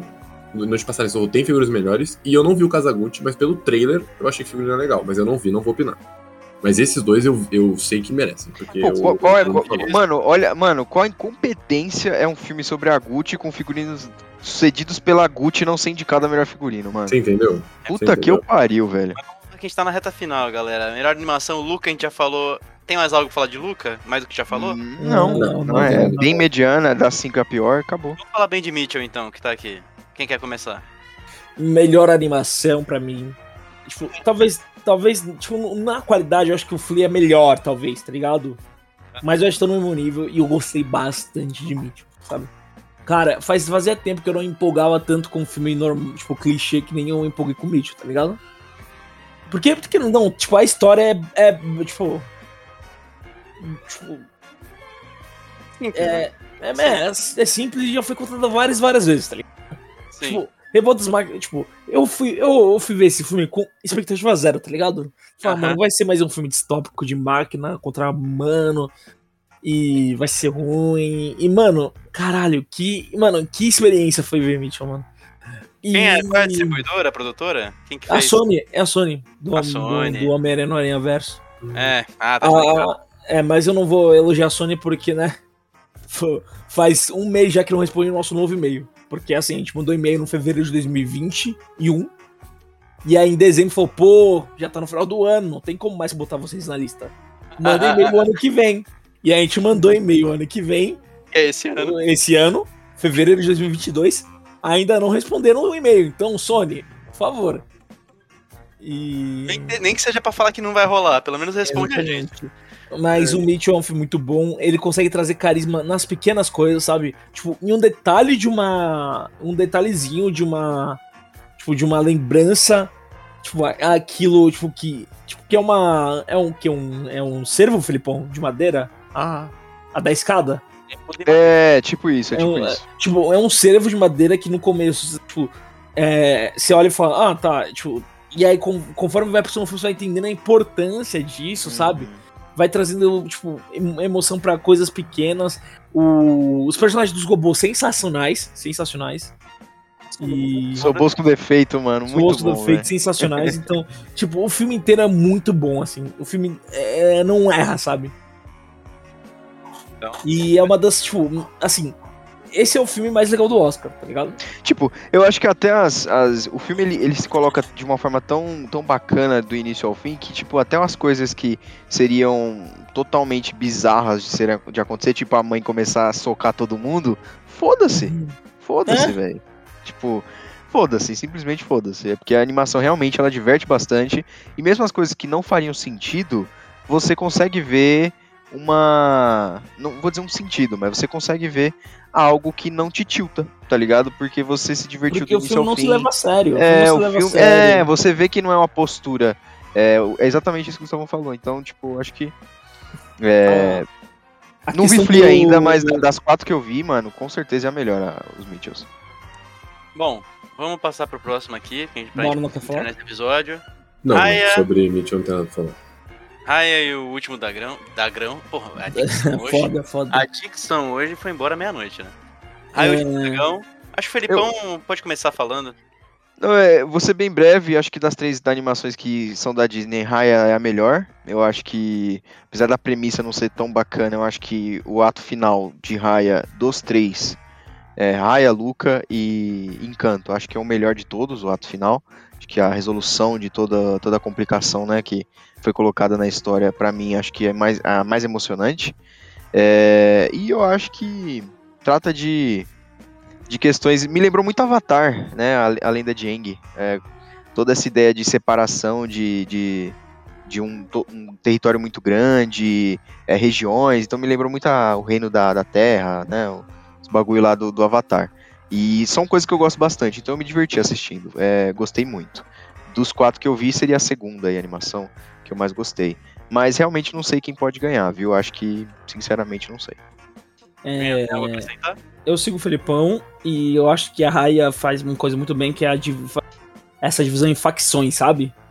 Tipo, todas são muito bem exploradas na arte, tipo, todos os lugares, e eu acho isso muito bom. Eu Ah, isso é acho verdade. que, que a premissa da Raya acho que é melhor também porque é a que dá mais mobilidade pra trama, sabe? Porque, tipo, Luca é bem fechado na, na Itália, Encanto é fechado numa casa, tá ligado? e enquanto que Raya, mano, você tem toda uma jornada, sabe? Então, então acho que o Raya, pela história e não pela arte, tá? Porque pela arte é, tipo, igual Encanto e Luca, tá ligado? É, pela, pela história se destaca, mas ainda assim tá bem atrás de Mitchell contra as máquinas. Tipo, bem atrás mesmo. E como eu disse, mano, se o Oscar não foi ou pra Mitchell ou pra Flea, foi comprado, tá ligado? Foi comprado. Bom, ninguém assistiu For Good Days, então a não ser que Ah, é alguém só que tenha é algo pra original, falar. gente. Só É, a que não é ser que original. alguém tenha algo pra falar, se ouviu a música, a gente não vai falar nada sobre. É, Príncipe de Nova York, só o Mauro assistiu, cabelo e maquiagem, Mauro. É, o, o- acho que o Gustavo assistiu também. É, Assistiu? mas eu acho que tá aí Assistiu. só por fazer uma vibe. é, eu acho que o cabelo e a maquiagem é legal do filme. Então, é isso. Tipo, o filme não é bom. É, Não, não tô, ju- juro, esse aqui eu não tô nem colocando como ruim em entretenimento. Eu me diverti assistindo. Mas, assim, em quesitos técnicos não é comparável com filmes, tipo. Inclusive, não olhe pra cima, tá? É, eu acho que não, não teria como você colocar em top 10 esse ano. Fato, sim, tá longe disso, por isso que eu tô mencionando. É, mas acho que cabelo e maquiagem funciona, então.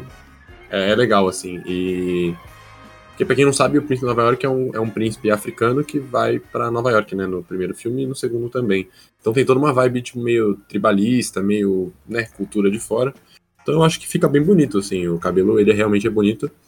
E por isso acho que não, não é injusto, não. Acho que a, a, a indicação é justa. Que viu, tem algo a falar ou pode passar? Não, mano, não vamos falar de Príncipe Nova York 2, por favor. É o 2, tá ligado? Tipo, por quê? Tá É, ligado? Kazaguchi, que não foi indicado, não sei porquê, a melhor figurino, mas foi em cabelo e maquiagem, Felipão? Ai, velho, sei lá, tá ligado? Esse filme aí, mano. Jeff, Fala não do esqueça, né? Fala- não, um esquecendo- livro, Jeff. Tirando o Ah, fato mano. do filme em si, vamos falar, do, fala do, das, das possíveis indicações, né? Da indicação que foi. Então, olha, as possíveis indicações eram figurino, porque você tá falando de uma, de grife, uma né, história pô? sobre a casa Gucci, né? É uma grife. E seria a melhor atriz, tá ligado? Quando eu saí do cinema, eu achei que poderia ser indicado é, também, podia pescar um ator coadjuvante, alguma coisa assim, porque eu gosto muito de Jeremy Irons nesse filme. É, mas acabou que nem isso, né? Realmente foi real. Não, não digo que foi esnobado, porque depois que eu digeri o filme, eu vi que o filme tem muitos problemas. Né? Quando você vai, vai pra cabine de imprensa, você sai da cabine, você fica, oh, nossa, mano, caramba. Você consegue ver o. Eu, pelo menos eu procuro muitos pontos positivos, né? E eu acabo deixando pra trás os negativos. E aí, depois que eu digeri, eu consegui ver. Né? É compreensível ser indicado a uma categoria só. É, não acho que tenha sido esnobado, né? Por mais que eu acho que a Lady Gaga carrega o filme poderia ter sido indicada a melhor atriz, mas o figurino realmente não merecia, né? Tipo, é que eu não eu tenho que ver direitinho quais são os cinco, né? Mas eu acho que, por exemplo, o figurino de Spencer não foi indicado também e já seria pra mim prioridade em cima de Kazaguchi. Então, é o próprio que o Mauro falou agora, Noite passada, é, Noite Passada em Sorro também provavelmente já, já teria prioridade em cima de Kazaguchi, porque o figurino ele não ajuda, né? Eu não acho que ele ajuda, ele não ajuda na condução da forma como ele poderia ajudar. É, e acho que é mais ou menos isso. Acho que tá aí por conta do cabelo e maquiagem da, a Lady Gaga passa por muitas fases da Patrícia Reggiani, né? E os próprios próprio rejuvenescimento de alguns, né? Ou tipo envelhecimento de alguns atores, mas O provavelmente Jared também Leto o, também, né? Exatamente, maquiagem dele o, o- o Jared Leto pra fazer o Paolo, né? Por mais que eu não goste da caricatura que o Jared Leto compôs, né? O personagem, é, a maquiagem realmente tá muito bacana. Então, acho que é isso, cara. Eu acho que a indicação para cabelo e maquiagem, visto que eu vi no filme, né? Merece, mas é, Kazaguchi realmente é uma decepção aí por ano de 2021. É, só deixa eu aproveitar a Casa Gucci pra eu dar um ensejo aqui numa coisa. Que a Casa Gucci foi dirigida pelo Ridley Scott, tá? Que é um dos diretores bem. muito bons aí. É. E, é, ne- e assim, é, tudo, toda indicação passa por campanhas de Oscar, tá? Então, mas eu não vou analisar aqui campanhas de Oscar, porque eu não sei como foi a campanha tal de cada filme. Mas analisando, tipo, os filmes, então, eu acho que o Ridley Scott ele foi muito snobado não em Casa Gucci, tá? Porque Casa Gucci pra mim é um desastre. É, mas em Último Duelo. Pra mim, o Ah, Último Duelo tinha um potencial bastante de pegar indicação. Atriz, principalmente, a Judy Corn tá muito bem. É, direção tá bem, mas não, não tá num 5, então ignora. Mas pra filme, pra atriz, pra roteiro, pra fotografia, pra produção, o Último Duelo tá muito bom. é filme muito bem feito. Ele foi completamente snobado aí, não tem nem indicação. Então só esse detalhe aí. Bom, vamos lá falar do, do filme que mais demorou pra sair uma crítica na história deste, Uhum. deste projeto. Free Guy, melhores efeitos visuais. Vai, Gustavão, seu filho aí. Ah, mano, merecido. Eu acho merecido. eu Acho que eles colocam muito bem essa vibe de jogo online, tá ligado? Assim, vários pop-ups aparecendo. Eu acho. É visualmente bem interessante. Mas não passa disso, tá, gente? Fiquei não é um bom filme, tá? Mas é, pra mim é melhor que não olhe pra cima, então. Ah, não, parou, não é. Ah, vai- ele tá Não zoando, é, não é. ele tá Não, zoando, é isso aí é mesmo. Ele tá zoando já. Ai, ai, bom, vamos pra um que todo mundo assistiu. É, faltam só dois. Shang-Chi, Além dos Dez Anéis, melhores efeitos visuais. Cara, eu falei pouco nesse episódio, eu mais apresentei, né?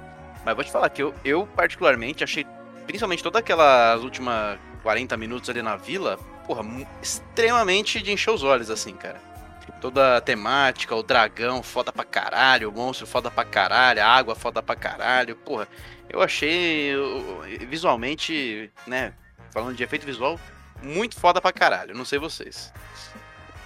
Eu gostei dos efeitos visuais desse filme. Eu acho que o grande problema é porque, de novo, a gente, eu já falei, pelo menos, é, em quesitos técnicos esse ano é difícil bater Duna. É, e, cara, só o cu, o cu gigante já, já ganha do dragão, na minha opinião, tá ligado? É, as minhocas do Duna são muito bem feitas, mas eu já falei dele, então não vou voltar. Eu acho que Shang-Chi tem efeitos visuais muito bons. Eu acho que Shang-Chi tem efeitos visuais melhores do que Homem-Aranha, por exemplo, que era um filme que tinha muito mais dinheiro. É, é, mas assim, acho difícil ganhar. Não, não é meu palpite, não vou dar palpites ainda, como a gente já falou. Acho difícil ganhar por, por quesito, tipo, era um ano complicado, mas assim, muito bons efeitos, mesmo assim, de verdade. É, eu posso só dar um meu, meu toque pro Shang-Chi? Eu acho que eu, eu vi esse filme com o Veripão, aliás. E, e a gente conversou, não sei, não lembro o agora. fenômeno, o fenômeno da pescada aconteceu aí também. É. A gente, mas a gente conversou e, tipo, parece que o, tem duas partes no Shang-Chi, tá ligado? A primeira parte e a segunda parte. E, obviamente. E, na- e, e aí parece que eles, tipo, pouparam todo o dinheiro de efeitos visuais na primeira parte pra gastar na segunda, porque, tipo, o começo de Shang-Chi de efeitos visuais é péssimo, mano. É. A, a luta no, no bonde lá de São Francisco é péssima. Tipo, verdade. vários efeitos visuais do começo do filme do, do Shang-Chi é péssimo. Aí quando ele entra lá no mundo paralelo, lá os caralho a quatro, aí, pô, fica, fica pica, tá ligado? Mas, tipo, é assim, metade. met- A primeira metade do filme é péssima em efeitos visuais, a outra metade é pica. E aí, qual fala mais alto, tá ligado? É que eu lembro só da, lembrei só da parte boa, não me afetou tanto essa parte que realmente é abaixo. Eu vou te falar que, inclusive, a parte do bonde me lembrou uma cena de Exorcismo Sagrado, que é um filme tenebroso, que tem, tipo, um Jesus Cristo possuído andando na parede que parece que foi feito com. Porra, mano, os Uhum. caras não tinham noção de profundidade, velho. Então, assim. Assim, é uma ofensa comparar qualquer filme a Exorcismo Sagrado, mas.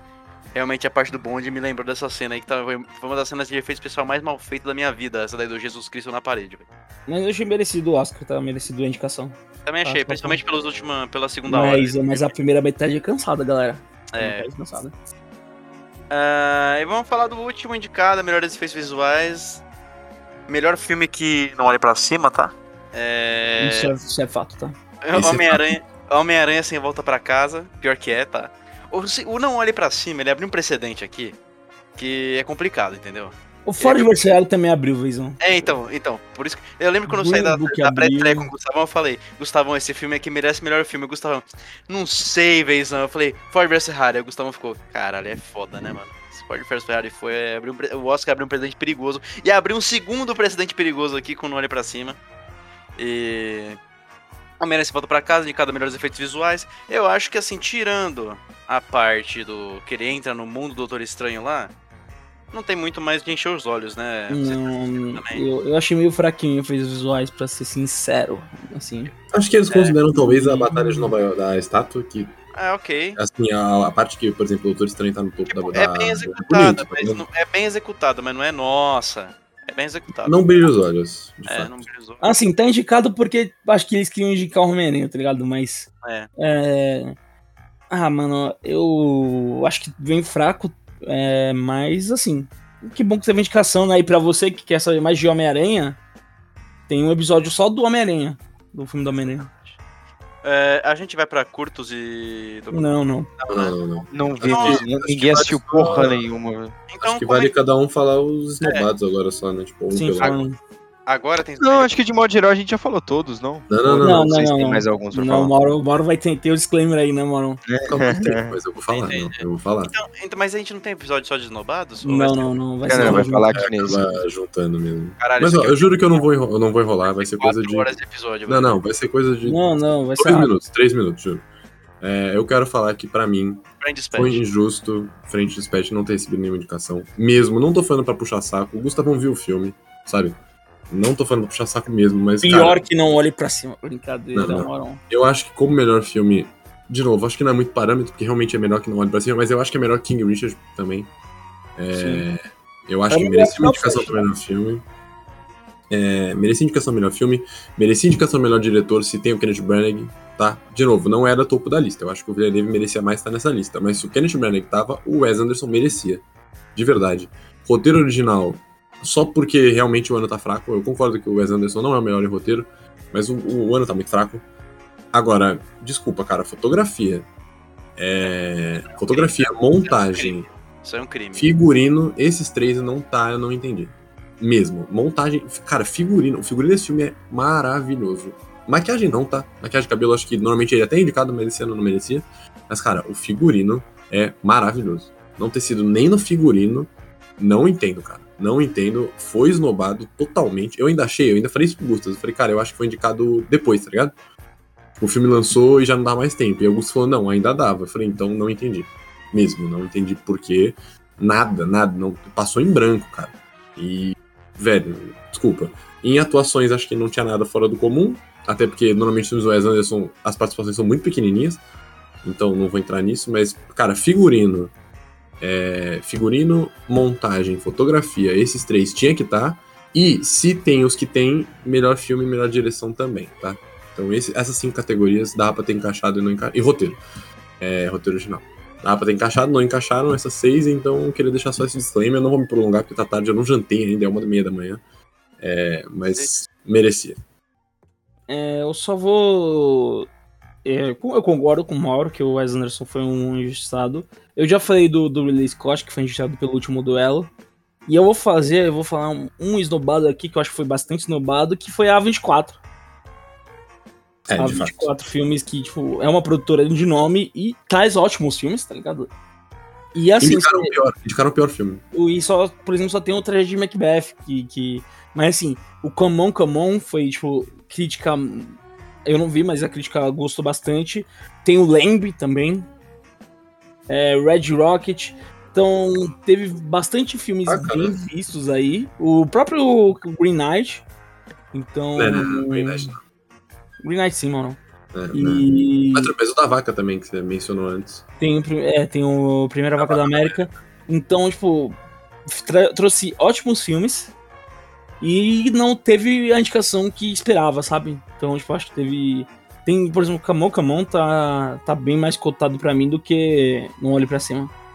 É, de novo, foda Então, comparar. Então, assim. é, acho que a 24 foi uma grande esnobada aí desse Oscar aí.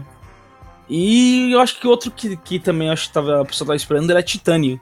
Cara, eu ia falar dele agora. Titânio, o pessoal tava geral esperando de vir forte indicação e não recebeu nenhuma.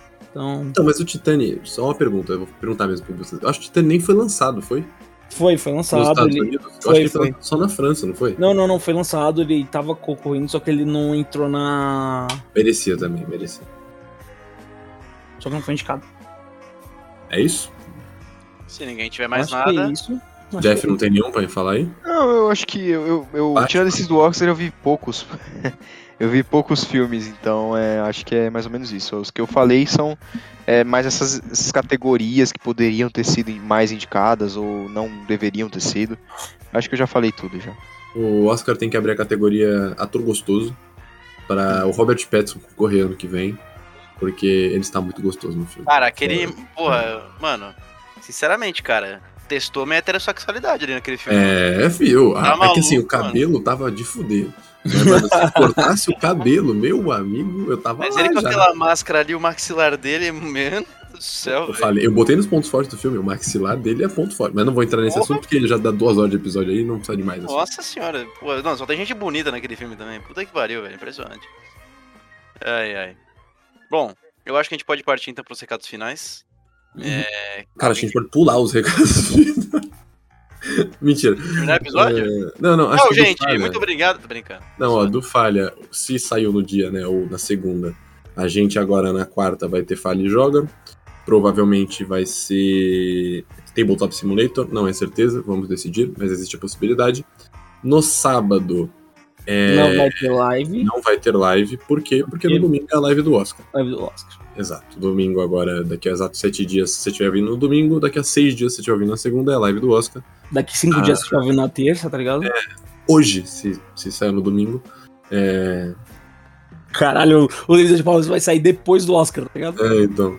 E depois os palpites A gente também. vai revolucionar, tá ligado? É, mas é isso. é, espero que vocês curtam a live do Oscar. A gente tá preparando com carinho. E. É isso. Acho que do, do Falha é isso. Quinta-feira vai sair palpites. Então fiquem atentos que na quinta é o episódio que a gente. É mais curto, obviamente, porque a gente só vai falar quem a gente acha que vai ganhar nas categorias. E é isso. E tem o bolão também e tal. Sobre o Falha, acho que é isso. Agora acho que pode só cada um dar um recadinho rápido aí, final. Comecei. Posso começar? Tá, então meu recado final hoje ele vai para o. O Robert Pattinson. É, cara, se eu algum dia na faculdade precisar de um modelo de maxilar, eu espero de verdade que você não se recuse é, e faça esse trabalho de brother e de graça. É nóis. Tá bom? E eu gostaria de dar meu recado final para o meu fígado. Eu gostaria de pedir desculpa aí pela. Foda. Queria dar o recado final pro meu fígado. Palhaço. É, e aí, e aí, Gustavo, desistiu? Não, eu só falei palhaço só. Mas não, é seu recado final. é só isso, só? É, desisti. só pedir, só pedir desculpa ao meu fígado, tá ligado? Ah, só isso, tá bom. Felipão, você tem um recado final? Eu queria vir publicamente é, pedir perdão ao Gustavão novamente. Pedir pelo Whats, mas gostaria de reforçar. Pedir perdão pro Gustavão aí, depois de tantos anos, por não ter ido ver Solari com ele. É isso. O moleque tá complexado, Gustavão. Para com isso, mano. Pelo amor de Deus, você vai matar o moleque de ansiedade. Não, não, não, não, não, mas é, foi outra coisa, outra coisa que me fez cair na real de que eu poderia ter ido ver Solari com o Gustavão. Foda. É isso. É, bom, eu gostaria de deixar meu recado final aqui de novo ao Abel Ferreira. É, eu gostaria de dizer que você é o maior português da história do Brasil. Entenda, não é maior técnico português. Você é o maior português da história do Brasil, beleza? Só queria dizer isso. Pra mim, você é o maior português da história do Brasil. Pedro Álvares Cabral, caralho. Dom Pedro, caralho. Dom João, caralho. Porra, foda, todos o caralho. Abel Ferreira, você é o maior português da história desse país, beleza? Eu te amo. Muito obrigado por hoje ter ganho o derby, amassado os caras de uma maneira que eu não tinha visto há muito tempo. E é isso aí. É que você fique 77 anos no Palmeiras. É, recados finais do podcast já foi? Já foi. Já, já É foi. isso, gente. Que anticlimático, né? Anticlimático, né? O Mauro deu o recado antes, pô. Deu furo antes, pô. Foda. É, então é isso, gente. Muito obrigado a quem ouviu até aqui. Eu vejo vocês no próximo episódio, ou não, né? Porque talvez vocês vejam o Gustavão e o Mauro, geralmente. Mas é isso. Muito Geralmente obrigado. Eles não veem ver, eles só escutam. Ligado? É. Tchau. Te amo, Veizão.